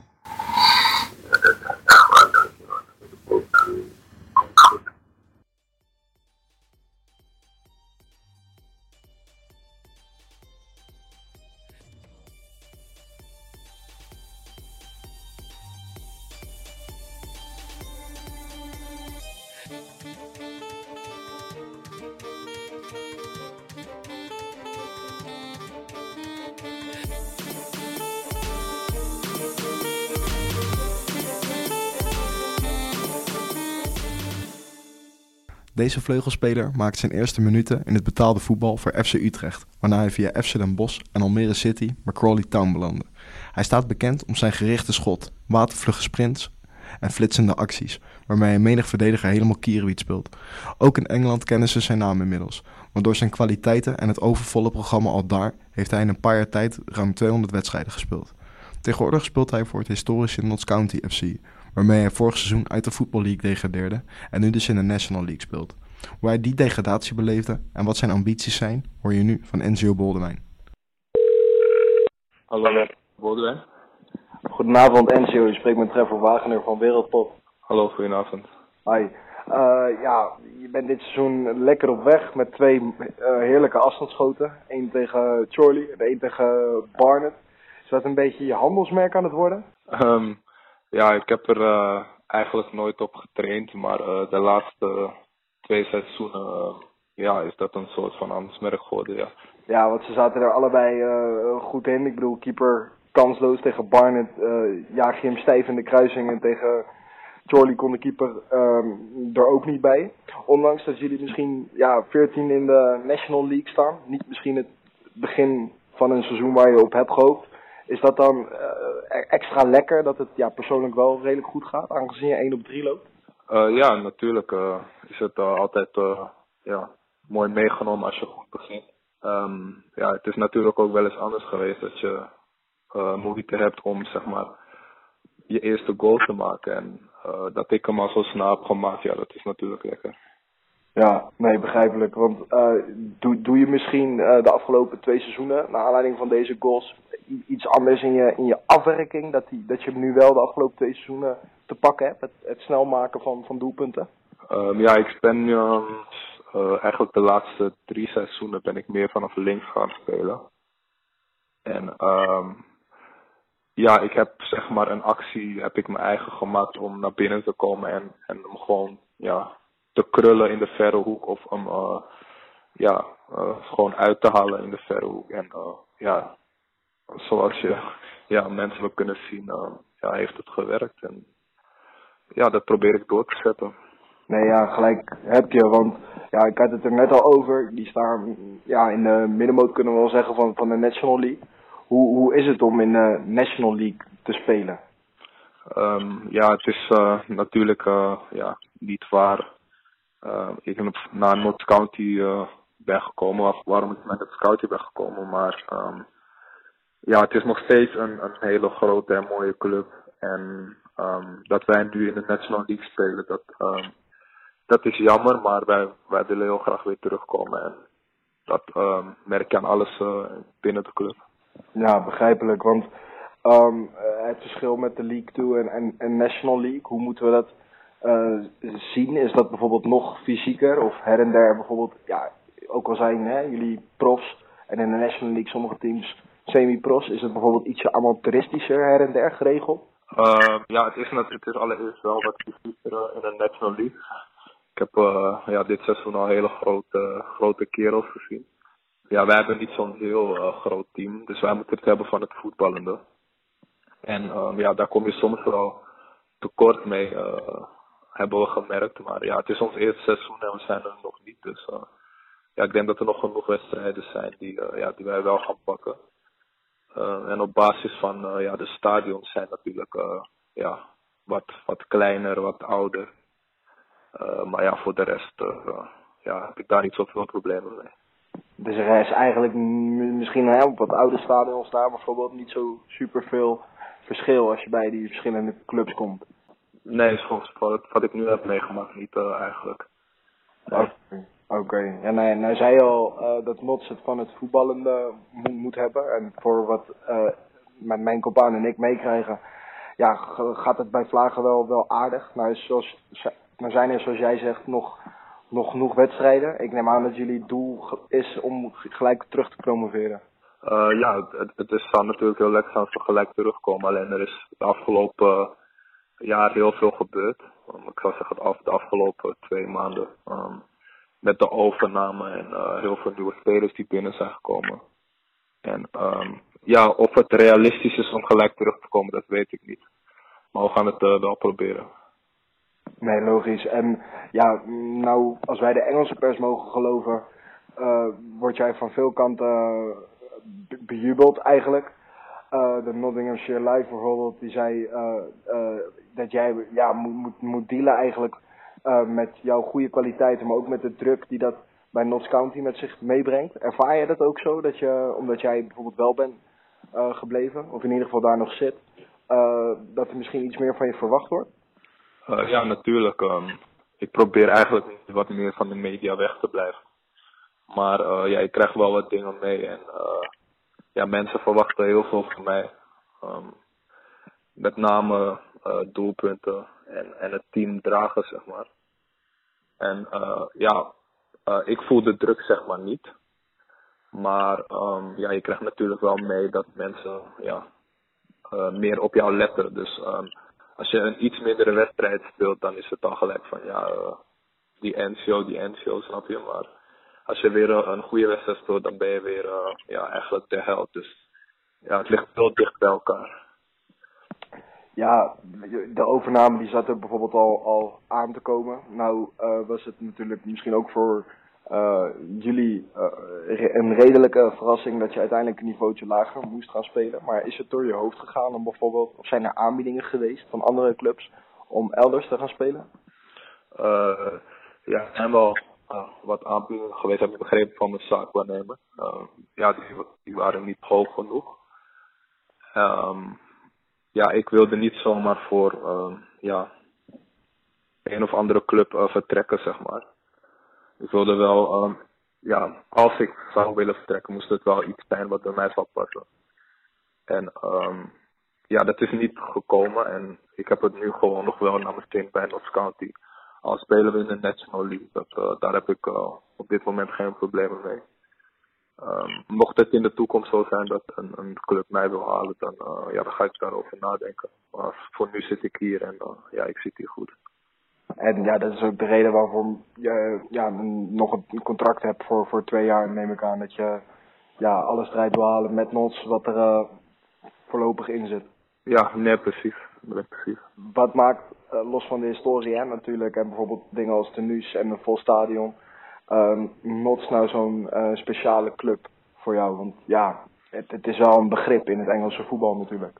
Ja, nou, voor mij persoonlijk, um, ja, waarom ik hier naartoe was gekomen, ja, zoals je zei, het, volle stadion, um, ja, de fans die zijn heel, heel trouw aan de club.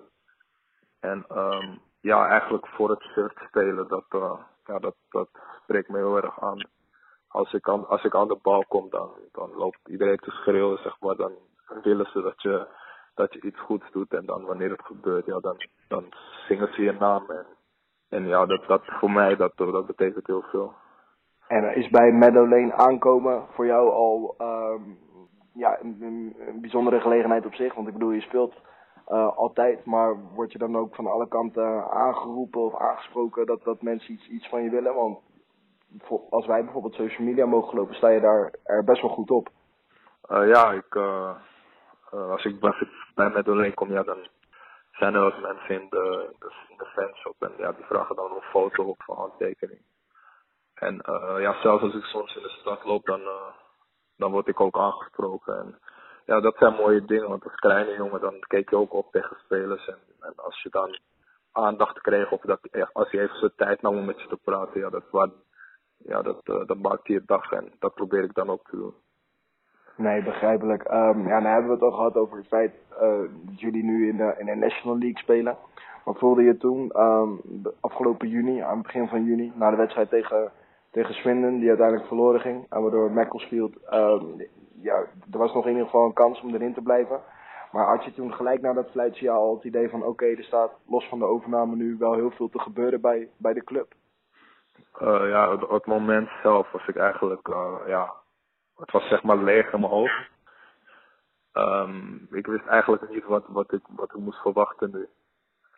En um, ja, het was een heel lang en zwaar seizoen ik heb ook met name uh, domme blessure die ik heb gehad. En, en tot de uh, degradatie um, ja, was het eigenlijk heel, heel lastig. Omdat je ook moest dealen met de teleurstelling van fans. En um, ja, we, waren, we zaten daar in de kleedkamer en het was gewoon stil. Uh, niemand zei wat. En het is gewoon heel zwaar om, om, om met zoiets om te gaan. Ja, ja want, want hoe, hoe ben je daarmee omgegaan? Ik bedoel, het lijkt me zeker omdat het iets is wat je niet zo vaak meemaakt als voetballer. En sowieso, het is de eerste keer in de clubhistorie natuurlijk dat ze niet meer in de voetballeague spelen. Hoe, zijn, uh, hoe is bijvoorbeeld je vakantie geweest en de weg naar de voorbereiding van het nieuwe seizoen? Um, ja, ik heb zeg maar, um, ik heb echt vakantie genomen, zeg maar, even mijn hoofd leegmaken. En um, ja, daarna ben ik eigenlijk weer zeg maar voor mezelf gaan trainen, omdat je ja, uh, ik had een blessure aan mijn knie, dus ik wilde sterker worden. En ja, ik wilde dit seizoen weer laten zien wie ik was, omdat ik voor mijn gevoel dat het, het seizoen hiervoor niet heb gedaan. Ja, dat, ik heb het eigenlijk heel positief uh, opgepakt. En um, ja, ik was ook blij dat um, ja, de fans eigenlijk uh, achter ons bleven staan. ja, dat was ook heel belangrijk voor ons. Ja, nee, nee dat, dat, begrijp ik goed. Want ja, sorry dat we een beetje aan het vissen zijn hoor. Maar weet je nog wat je verder op die, op die uh, eh, 4 mei was het geloof ik, ik zei net juni, maar heb gedaan op de dag van, van de degradatie. Bijvoorbeeld alle ramen en, en deuren dicht. En even je afsluiten van het voetballen. Ja, ja ik, ga, ik ga daar niet over liggen. Ik heb mijn telefoon uitgezet. En uh, ja, ik zat eigenlijk als een, uh, als een zak aardappel op de bank. En ja, je gaat eigenlijk nog net niet, uh, net, net niet zitten huilen. Het, ja, het is gewoon een, iets moeilijks om degradatie op je cv te hebben. Ik wist eigenlijk niet wat het, wat het zou betekenen voor mij, uh, zeg maar. Dus um, ja, achteraf gezien um, ja, is, het, is het meegevallen voor mij, persoonlijk. Natuurlijk, uh, de club, ja, ik, ik heb niet gewild dat de club hier zou zijn waar, waar we nu zijn, zeg maar. Maar uh, ja, ik wil er nu weer alles aan doen om, om het uh, ja, weer op het goede pad te krijgen. Nee, en ja, gelijk heb je, want ben jij daar met, met andere mensen in Engeland? Woon je bijvoorbeeld samen of had je dat, dat, die momenten, kon je dat bijvoorbeeld met iemand delen, afgezien met, met mensen van de club? Um, ja, ik heb gewoon nog heel veel contact met mijn moeder en ja, zij helpt me ook uh, er doorheen. Uh, zij waarnemer ook, uh, heb ik ook heel veel contact mee. En, en ja, dat helpt, weet je, het praten. Want als je hier alleen zit, dan ga je ook nadenken. Maar ja, als je mensen hebt om even te praten, dat helpt, dat helpt zeker. Nee, begrijpelijk. Nou ja, nou zei je van um, dit seizoen heb ik de media een beetje gemeden. Toen al helemaal namelijk, want ja, verbaasde je het eigenlijk misschien dat er uh, misschien vanuit de Nederlandse pers niet superveel uh, naar jou werd gevraagd. Ook al is het natuurlijk een moment, degraderen wat je nooit meer mee wil maken. Um, ja, ik had eigenlijk, uh, ik zag wel wat berichten van uh, gedegradeerd met Notts County, maar uh, ja, ik was eigenlijk op het moment wel blij mee dat ik ja, eigenlijk niet zoveel vragen erover kreeg. Um, ja, dat was het eigenlijk. Ik, uh, zoals ik zei, ik had me afgesloten en ik hoefde er eigenlijk niet meer aan denken, maar ja, het, uh, het is toch de realiteit. Ja, nee, dan uh, gaan we er niet al te veel verder over praten. En vooral over, uh, over het huidige seizoen. Want ja, je zei er zijn veel nieuwe jongens bij. we proberen nog goed te voetballen. Nou ziet het er ook echt, ja, meerdere keren van de wedstrijd ziet het er op grotendeels erg goed uit. Maar waar denk je dat nu nog bijvoorbeeld die, die wisselvalligheid van dit seizoen een beetje vandaan komt? Um, ja, zoals zo, vooral in de dode spelmomenten. We krijgen heel veel doelpunten tegen met corners bijvoorbeeld. En vrije trappen. Dus dat is iets waar we, ja, waar we veel beter in moeten worden. En uh, ja, natuurlijk, uh, wij spelen altijd één goede helft. Dat is ook tegen uh. Dus, dus hij speelde ons weg in de eerste helft. In de tweede helft gingen wij pas voetballen. Dus um, ja, dat is eigenlijk wat wij moeten verbeteren. We moeten um, ja, gewoon twee helften uh, presteren. Dan wordt het uh, voor teams veel moeilijker om ons te verslaan. Uh, sorry, toch nog even over afgelopen seizoen. Want wat jou aangaf, je had toen een, een, knieblessure van, ja, van november tot, tot aan jan Uh, speel je al een paar jaar in Engeland. Je, hebt ook, je bent ook bij Crawley geweest. Maar het, wat van Engeland altijd wordt gezegd is natuurlijk dat het veel fysieker is, maar ook dat je heel veel wedstrijden speelt. Dan wil je als voetballer altijd heel veel, zoveel mogelijk wedstrijden spelen. Maar hoe is dat bijvoorbeeld om ja, week in, week uit, soms door de week, soms met een paar dagen ertussen uh, een wedstrijd te moeten spelen?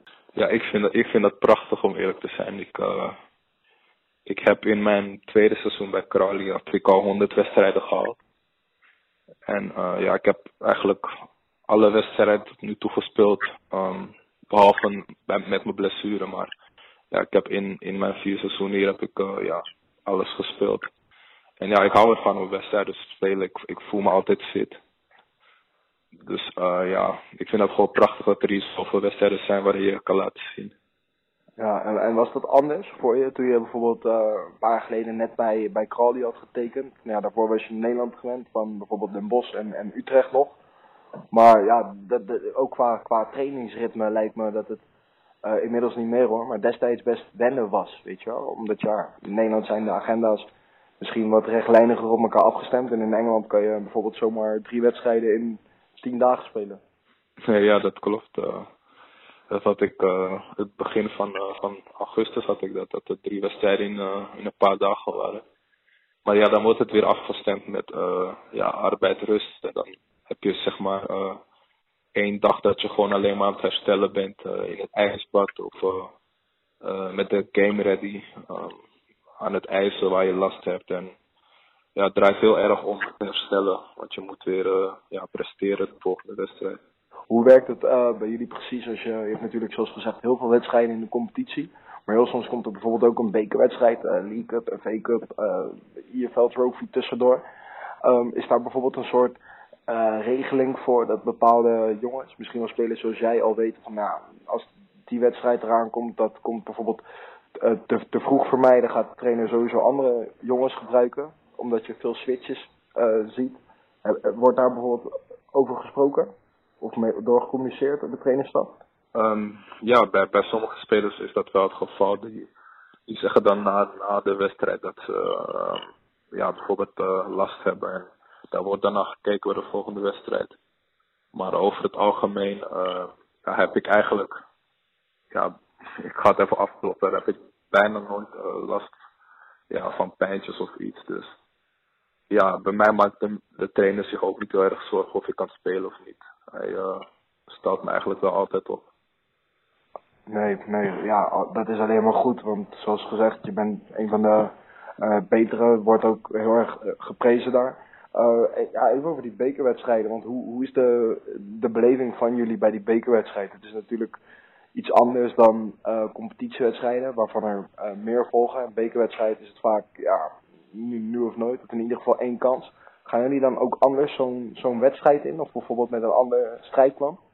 Uh, ja, bijvoorbeeld als je tegen teams speelt die, die hoger spelen dan, dan wij. Dan, ja, dan kunnen wij zeg maar vrij voetballen, omdat ja, er wordt verwacht van hun dat ze, dat ze gaan winnen. En ja, bij ons, uh, ons spel in de competitie is het zeg maar ja, uh, beuken. Hm. En dan zijn die teams zeg maar, ja, die zijn dat niet gewend. Dus het is altijd wel leuk om tegen teams te spelen die, die in de competities uh, een paar competities hoger spelen dan jij. Ja, ja, nee, dat begrijp ik goed. Want dat zijn natuurlijk wat de bekerwedstrijden aangaat, uh, lijkt me het mooiste wat er is. Als je bijvoorbeeld een Premier League club loopt. En ja, het liefste uit bijvoorbeeld, of juist niet. Ja, precies. Nee, ja, als zij komen, als zij bijvoorbeeld naar Meadowlane zou komen, dan, uh, dan is het hier vol. En dan, uh, ja, dan kan het wel echt een heksenketel worden. Ja, nee, leuk. Dus, ja. leuk. En uh, wat, wat is bijvoorbeeld uh, qua Engels voetbal, je bent er nu een paar jaar, je mooiste herinnering die je tot nu toe hebt gehad? Bijvoorbeeld zo'n goal tegen, tegen Barnet misschien, of een goede reeks, of heb je een speciaal moment daarvoor? Um, het was een van mijn eerste wedstrijden in Engeland. Um, toen speelden wij een, een bekerwedstrijd tegen Wolverhampton. En ja, ik, ik sta niet echt bekend om het, om het scoren met mijn hoofd. Maar um, ja, die wedstrijd um, ja, speelden wij tegen Wolverhampton, die toen nog in de championship zat. En uh, ja, toen kopte ik een corner erin. En ja, um, er zaten, ik weet niet hoeveel duizenden mensen in het stadion. Maar dat was wel echt een, uh, een hele mooie ervaring voor mij. Het blijft me nog steeds bij. Ja, juist omdat je ook, hè, zoals je zelf al aangeeft, niet zo super vaak met je hoofd scoort. nee, dat klopt. Dat uh, is niet een van mijn sterkere punten. Nee. Oké. Okay. Hey, uh, ja, een ander ding. Je hebt natuurlijk uh, een Surinaamse achtergrond. Is het bijvoorbeeld voor jou een idee, mocht de, de kans zich voordoen, en je bijvoorbeeld een Surinaams paspoort hebben, dat je international van Suriname wordt? Of heb je zoiets van, ja, ik wil gewoon voor het hoogst haalbare gaan en mocht Ronald Koeman me ooit nodig hebben bij het Nederlands elftal, dan staat Nederland voorop? Um, ja, om, om realistisch te zijn, reken ik eigenlijk niet op, op Nederland. Ja, ik heb Erwin Koeman gehad bij Utrecht, dus misschien wil hij een goed woordje doen bij zijn broer. Maar uh, nee, ik, um, ja, als Suriname komt, als zij um, zeg maar doorkomen met de dubbele nationaliteiten, dan, ja, dan zou ik het echt een eer vinden om voor Suriname te spelen. Ik heb bijvoorbeeld vorig jaar, um, nee, twee jaar geleden heb ik met de Suriprof gespeeld. En ja, dat is al gewoon prachtig om, om te doen. Dus als het echt tot een interland zou komen, dan dat zou wel echt een eer zijn. Ik ben Enzo Boldewijn. Ik speel voor North County. En groetjes uit Verwegistan.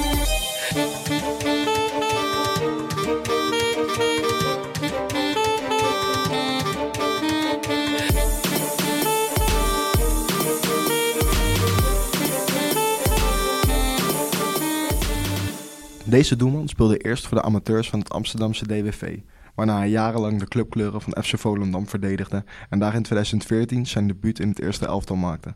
Op vorig seizoen na werd hij aan de dijk nooit een echte vaste waarde. Sterker nog, na een redelijk seizoen in de keukenkampioen-divisie, waarin hij zijn meeste wedstrijden in het betaalde voetbal keepte, had het andere Oranje hem zelfs helemaal niet meer nodig. Het maakte desondanks niets uit. Bristol Rovers had de twee meter lange keeper al even op de korrel en legde hem voor minimaal twee jaar vast. Hoe zijn carrière en transfer is gegaan en hoe alles er in Engeland aan toe gaat, hoor je nu van Jordi van Stappershoef. Hi, met Jordi van Stappershoef. Goedemiddag Jordi, je spreekt met Trevor Wagner van Wereldpot. Hey, goedemiddag, alles goed? Yes, hoe gaat het met jou? Ja, gaat goed, gaat goed. Uh, vorige week uh, hebben we de debuut gemaakt in de beker. Officiële eerste minuten. Uh, tegen een uh, League 2 club, Plymouth Argos. Gelijk gespeeld en met penalties helaas verloren. afgelopen zaterdag een debuut gemaakt in de competitie. Thuis 3-3 gespeeld. Helaas alleen moeten winnen tegen 10 man. Maar toch blij dat ik mijn eerste officiële niet heb gemaakt. Ja. Nee, dat kan ik me voorstellen, want je hebt een, een paar weekjes ja, moeten, moeten wachten op deze minuut, op deze kans, op je officiële debuut en ook op je officiële competitiedebuut. En hoe, voelde dat om voor het eerst ja, echt dus het shirt van Bristol Rovers om je, om je nek te hebben in een wedstrijd waar het ergens om ging? Ja, dat, dat voelt, uh, voelt geweldig uiteraard. Kijk, uh, ik ging naartoe uh, om, de strijd aan te gaan. En ik wist nog niet welke keeper er zou komen. Um, en toen we eenmaal een week begonnen waren, toen werd dat duidelijk. het was een, een Finse, keeper, een Finse international. Van met behoorlijke ervaring. Hij streende het maar. En ja, toen dacht ik bij mezelf al ja, die gaan ze niet halen als, uh, als tweede keeper. Dus ik dacht, ja, die gaat wel spelen. Maar ik ga er ook natuurlijk alles aan doen om, uh, om te laten zien dat ik ook heel graag wil natuurlijk. En ja, hij startte dus het seizoen. En ja, ik wist sowieso dat mijn kans een keer zou komen, omdat mocht er een inklank komen, dan moest hij natuurlijk terug naar Finland. En dat was dus vorige week het geval. Ja, en, dan krijg jij de kans. Heel erg begrijpelijk. En ja, dan sta je erin tegen Accrington Stanley. Je zei al, um, het, het, wordt uiteindelijk 3-3. Uh, je krijgt onder meer een, een penalty tegen. En ja, twee goed ingeschoten ballen. Nou is het natuurlijk als keeper nooit leuk om hè, drie goals tegen te krijgen. En sowieso om niet te winnen. Maar hoe kijk je ja. Desondanks op je debuut in de competitie terug? Uh, ja, ik denk, ik wel dat ik kijk, uh, weet je, het niveau is veel sneller nadat ik uh, talent was vorig jaar. Uh, ik heb me in de, twee maanden heb ik me wel vrij snel kunnen aanpassen, ik. Ik ben al uh, enorm vooruit gegaan.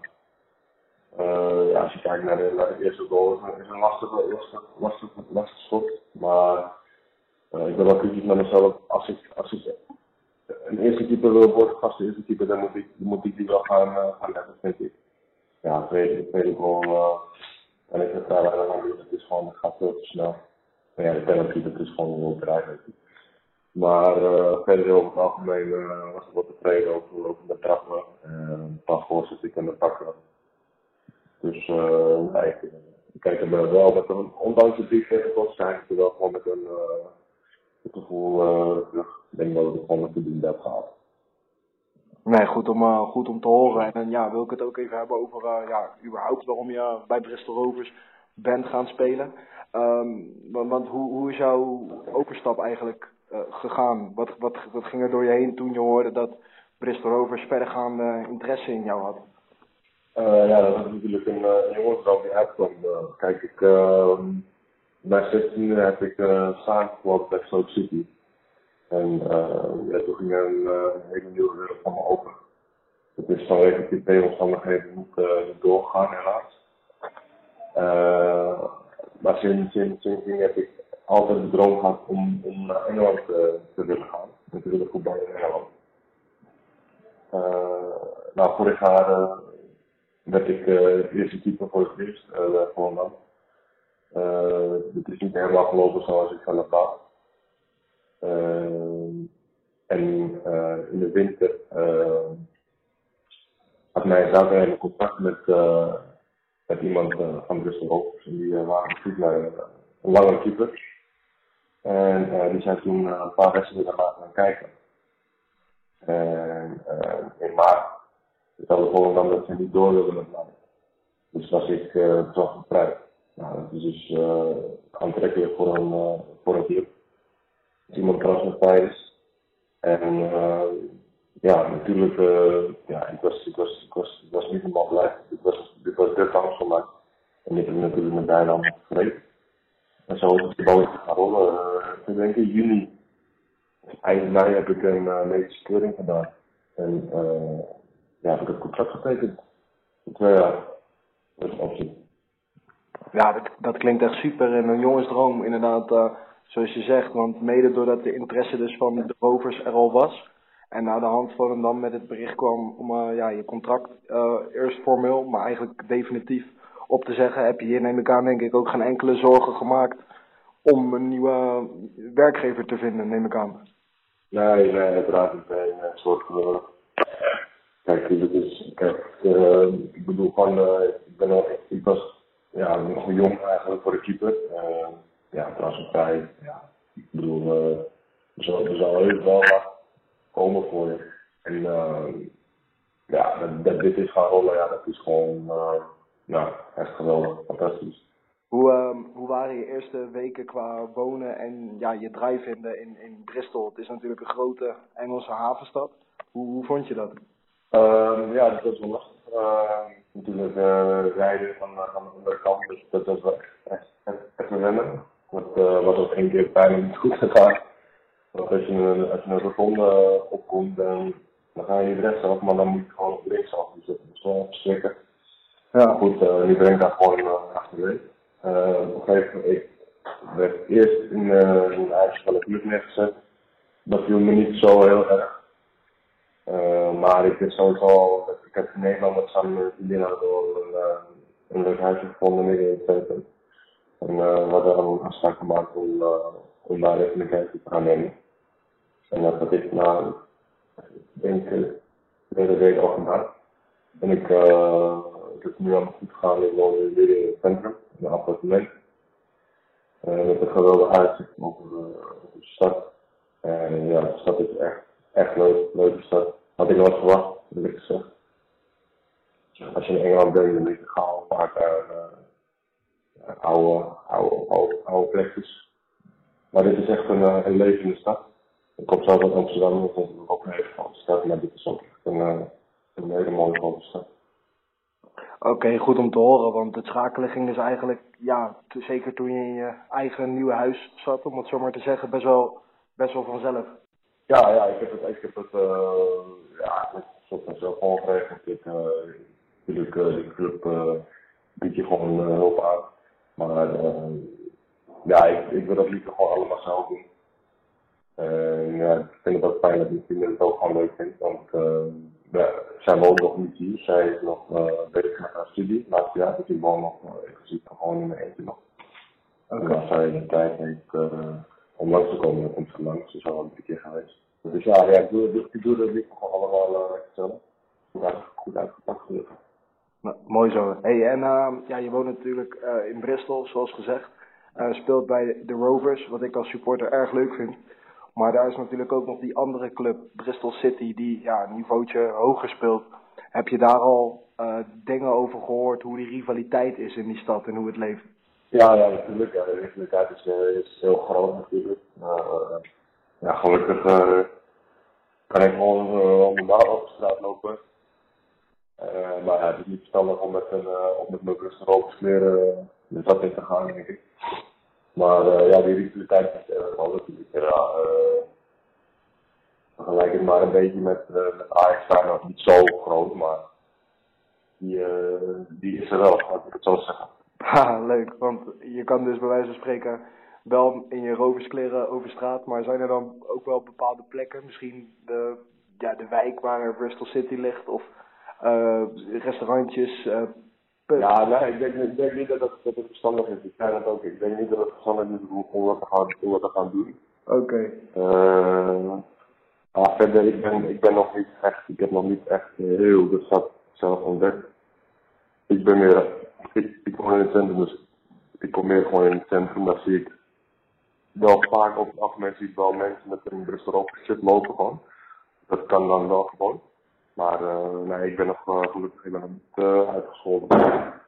Oké, okay, nou, laten, we, laten we dat zo houden, uiteraard. Nou, even terug naar het voetbal. Want je zei al van ja, tempo ligt in de League One en sowieso in Engeland een stuk hoger. Ik neem aan ook dat ja, de trainingsintensiteit best wel hoog ligt ten opzichte van, van Volendam. Heb je daar enig vergelijkingsmateriaal voor? Ja, ja het is. Um, ja, hoe moet ik het zeggen, um, niks te nadelen van, van waar ik vorig jaar heb gespeeld. Maar dit is gewoon, dat niveau is hoger. Alles, uh, alles wordt, voor je, wordt voor je geregeld. Uh, iedereen uh, wil, wil het beste met je voor hebben hier. En uh, ja, ik bedoel, de trainingen die zijn, zijn fantastisch. Die, die, worden, die worden echt goed verzorgd. met heel veel variatie. Um, ik train dus samen met, uh, met met, uh, met de eerste type, waarvan ik heel veel van kan leren. Ja, het, uh, het is gewoon, ligt gewoon allemaal veel hoger. Het niveau ligt veel hoger. Er wordt veel meer van gevraagd, laat ik het zo zeggen. Kwaliteit. En ja, dat is alleen maar beter, want we blijven gewoon scherp, geconcentreerd. En zo gaan we gewoon stappen maken. Het mooiste is ook dat het lekker op gras is. Ik heb elf jaar lang op kunstgras gespeeld. En uh, ja, ik denk dat jij uh, hetzelfde daarover denkt. Voetbal van op gras. En uh, ja, wij hebben, wij hebben de, de beste, beste grasmat van de hele League One in het stadion. Dat is echt niet normaal.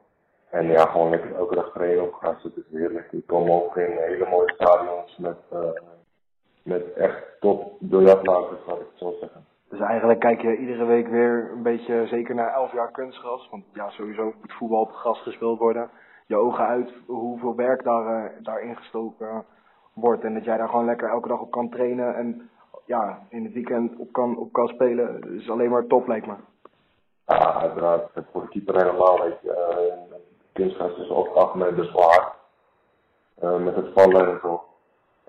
Ja, als het een beetje geregeld hebt dan is het heerlijk om daar op te trainen. Als je kijkt uh, wat voor grote clubs er in de League One zitten, als je daar bijvoorbeeld eigenlijk tegen een uh, team mag spelen, ja, dat is uh, alleen maar genieten om dat mee te maken. Nee, logisch. En ja, even over jouw teamgenoten. Nou zijn er bijvoorbeeld heel veel jongens die daar al best lang, lang, lang zitten. Nemen ze jou dan wat de club en wat de stad bijvoorbeeld aangaat, extra op, op, op sleeptouw. Bijvoorbeeld uh, Liam Surcomp of zo, zulke lui wat ik al zeg, een paar ja, jaar daar al zijn. Ja, dat zijn, uh, dat zijn uh, goede gasten. Die hebben we echt goed opgevangen. Ja, die hebben heel, heel veel ervaring.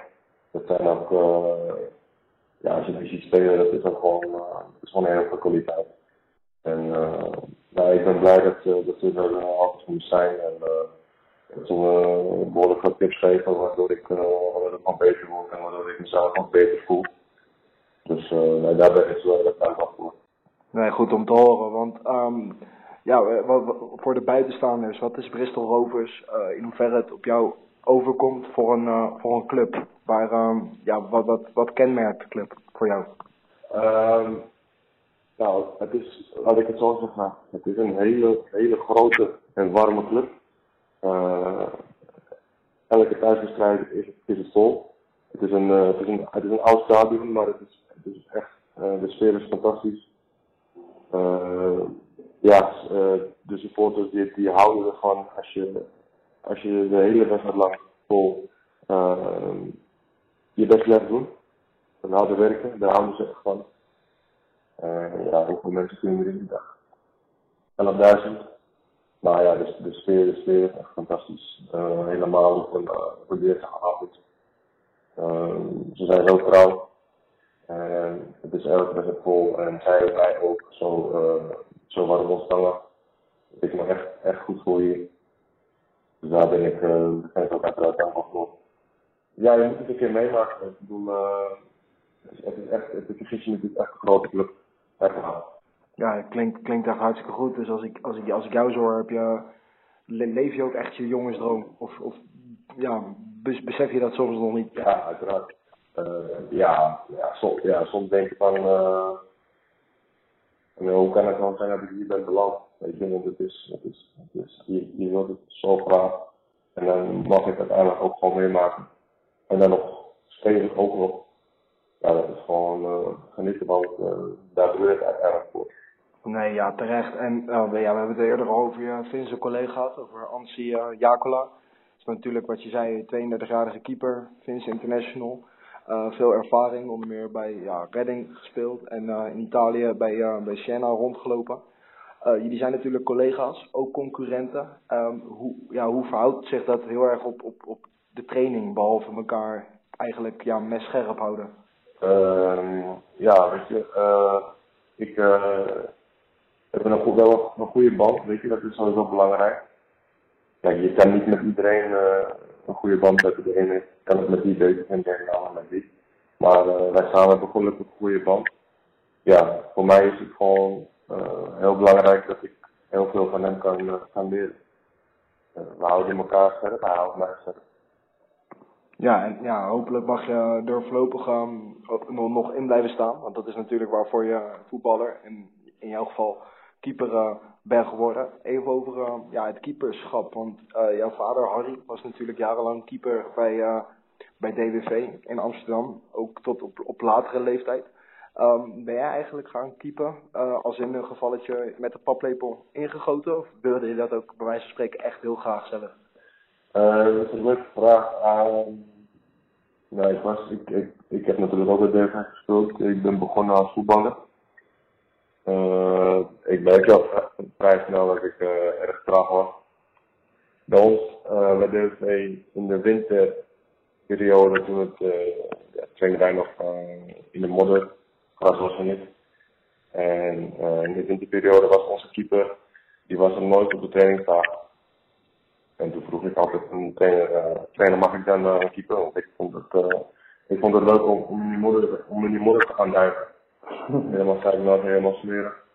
En uh, ja, de trainer vond het goed en op een gegeven moment uh, ja, ben, ik dat, ben ik dat gewoon zo leuk gaan vinden. En toen ben ik uh, het jaar erop ben ik uh, in de, ik goed zeggen, goed zeggen, in de F1 ben ik dan gewoon officieel gaan keeper. Ja, dat was een beetje gegaan. En eigenlijk nooit meer weggewild uit het goal neem ik aan? Nee, nee, nee, nee, zeker niet. Zeker niet.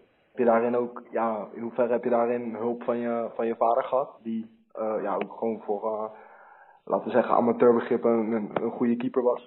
Ja, Elftal natuurlijk. Uh, die, die steunt nog steeds. En ja, die, heeft, die heeft heel veel voor me gedaan.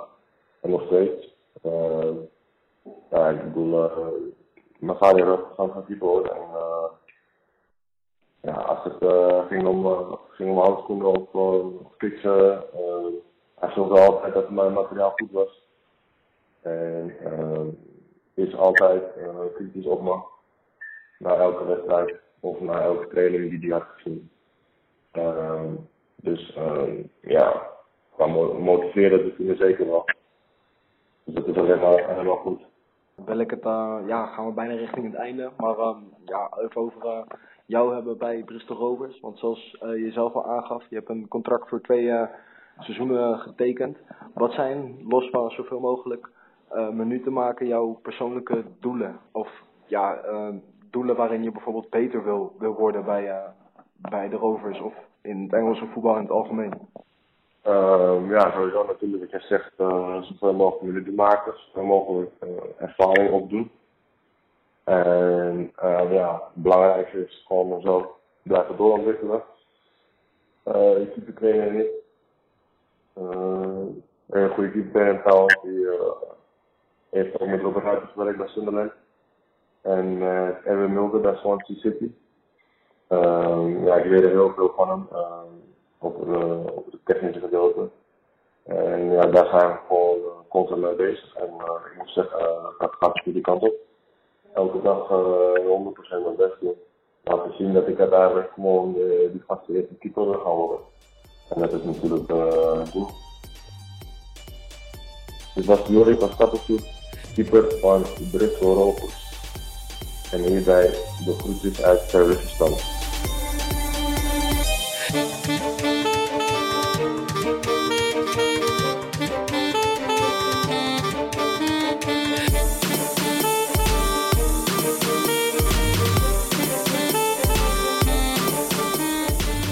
Koffers pakken. Ja, in uh, deze laatste rubriek gaan we in op actuele transfers en uh, transfergeruchten. ja, eentje die echt volgens mij uh, vanmorgen tot ons is gekomen is dat, uh, dat Gerson Cabral zijn avonturierschap uh, een verblijf gaat geven op, op Cyprus. Dat gaat hij doen bij, bij Pavos FC. dat hij vorig jaar Wat? Ja, niet, niet met de minste tegenstanders voor, als ja. we de transfermarkt mogen geloven. Ja, nee, Pavos FC heeft echt, ik weet niet hoe, hoe ze dat allemaal hebben geflikt, maar ze zijn echt een, ze hebben een blik buitenlandse spelers hebben ze opengetrokken. Ja, en wie? Uh, Jason Punchen, uh, ja, jarenlang Premier League gespeeld natuurlijk bij, bij Crystal Palace, uh, met denk ik zijn beste tijd gehad. Uh, Bakary Sako, ja, ook Premier League uh, gespeeld. Gewoon een fantastische speler. Danny Williams, uh, vorig seizoen Premier League. Huddersfield, Huddersfield Town is een ja, Amerikaanse Duitser. En ja, dat, om daarmee samen te gaan spelen in, in Cyprus. Ik uh, zie dit helemaal zitten voor Gerson Cabral. Speelde natuurlijk vorig seizoen uh, bij Sofia, wat, wat voor hem al een best wel uh, ja, goed jaar was. Hè. We hebben, we hebben behandeld in Oost-Europa. En ja, als, als, deze, als dit de namen zijn waar je mee gaat samenspelen, dan denk ik wel eens dat Boy Waterman in één keer een goede concurrent erbij ziet voor, voor de landstitel. Dat het Apoel dat volgens mij de laatste acht jaar heeft gedaan in, uh, in Cyprus. En ja, ik hoop dat Cabral gaat spelen. Uh, gaat spelen. Want als je deze namen ziet en gewoon wat er nog meer allemaal is bijgekomen bij, bij, bij Pavels, dan uh, denk ik dat, het, uh, dat de concurrentie groot is. Ja, Punchin eigenlijk hetzelfde soort type speler uh, qua, qua positie. Maar die kan volgens mij ook de andere kant uit de voeten. Ja, ik hoop, ik hoop dat Cabral er goed aan heeft gedaan. Hij gaat in ieder geval denk ik een gooi doen om, om het landskampioenschap. En dat, dat gun ik hem van harte. Nou, wat in gewoon hartstikke interessant. En ja, een club die ook een gooi wil doen naar het landskampioenschap in hun eigen competitie. Gaan we wel helemaal um, ja, de andere kant van de wereld op. Uh, dat is PSM Makassar. Want we spelen natuurlijk met uh, Rafael Maitimo, William Pluim en Mark Klok. En drie andere Nederlanders. En zij hebben sinds deze week ook de beschikking over Esra Walian, de oud-jeugdspeler uh, van Ajax, jong Ajax gespeeld. Dus um, international van Indonesië, ook bij RKC geweest in Almere City.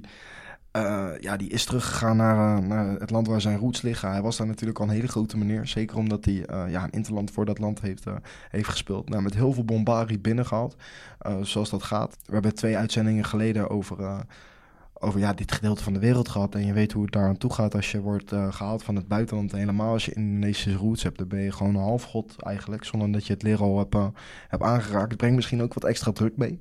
Aan de andere kant is Walian pas 22. Uh, ja, een goede spits kan doelpunten maken. Is alles wat de ploeg van de Rijen Kalis iets nodig heeft. Nou, hem kennen we natuurlijk ook nog wel als, uh, als trainer. En Makassar, ja, traditionele club. Als we Silvano Convalius mogen geloven, wat natuurlijk ook wel gewoon zo is. En die Ja. willen gewoon echt een, een gooi doen naar alles wat er te winnen valt. En dus ook eh, ja, de Champions League eh, al daar.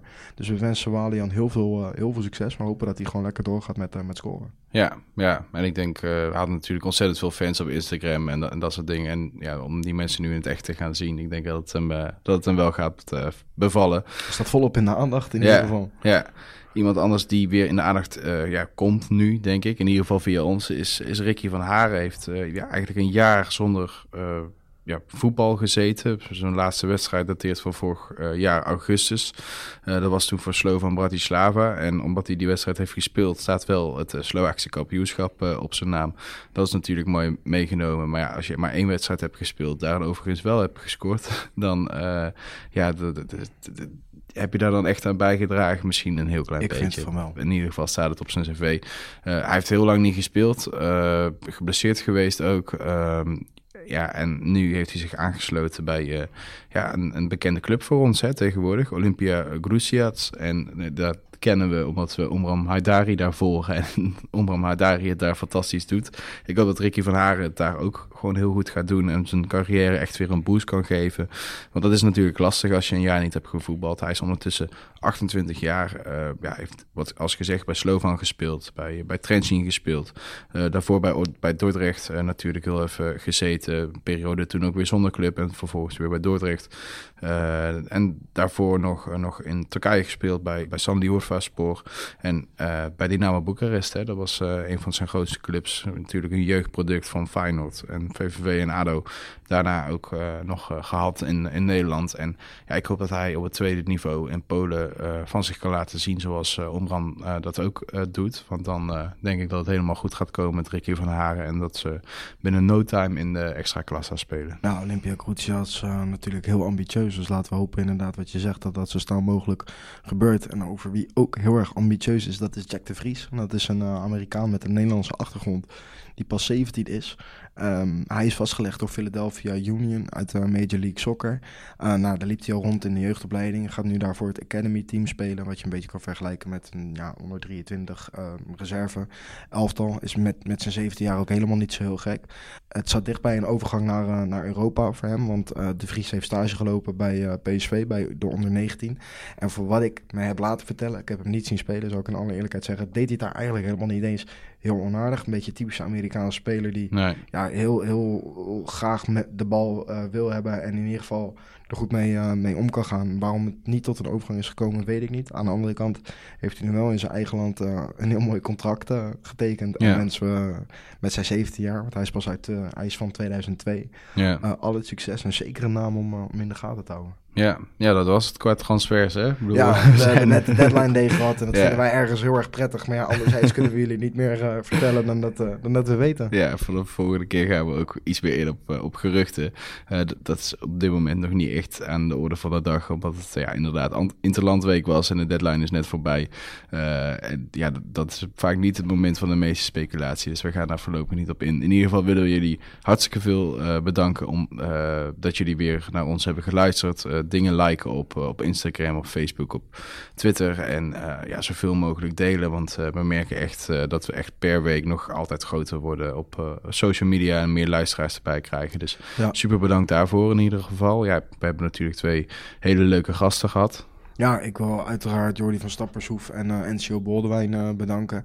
En bovendien heel veel succes wensen bij een club Bristol Rovers en, uh, en Notts County. Want ja, zonder hen eigenlijk uh, geen, uh, geen leuke wereldpot, om het zo maar te zeggen. Anders best wel alleen maar hè, leuke feiten en yeah. dingen die we hebben gezien. Ook leuk, maar we willen het natuurlijk uiteraard ook zelf horen van, van de voetballers. Ja, sowieso. Ja, sowieso. En dat, wat je zegt, dat krijgen we ook steeds meer uh, tot ons uh, via social media en gewoon uh, berichtjes via onze telefoon. ja, super bedankt voor het luisteren. Dat brengt ons bij de volgende podcast. Dan gaan we naar Turkije. Dat hebben we al een keer eerder beloofd, maar nu gaan we er echt naartoe. het vliegveld is weer open in Istanbul, dus we kunnen weer landen. ja, in ieder geval hartstikke bedankt nog, nogmaals en tot de volgende keer. En willen we ook Wessel, Gol en Lorenzo de Bever uiteraard bedanken, want zonder hem was er ook geen wereldpot. Stay tuned.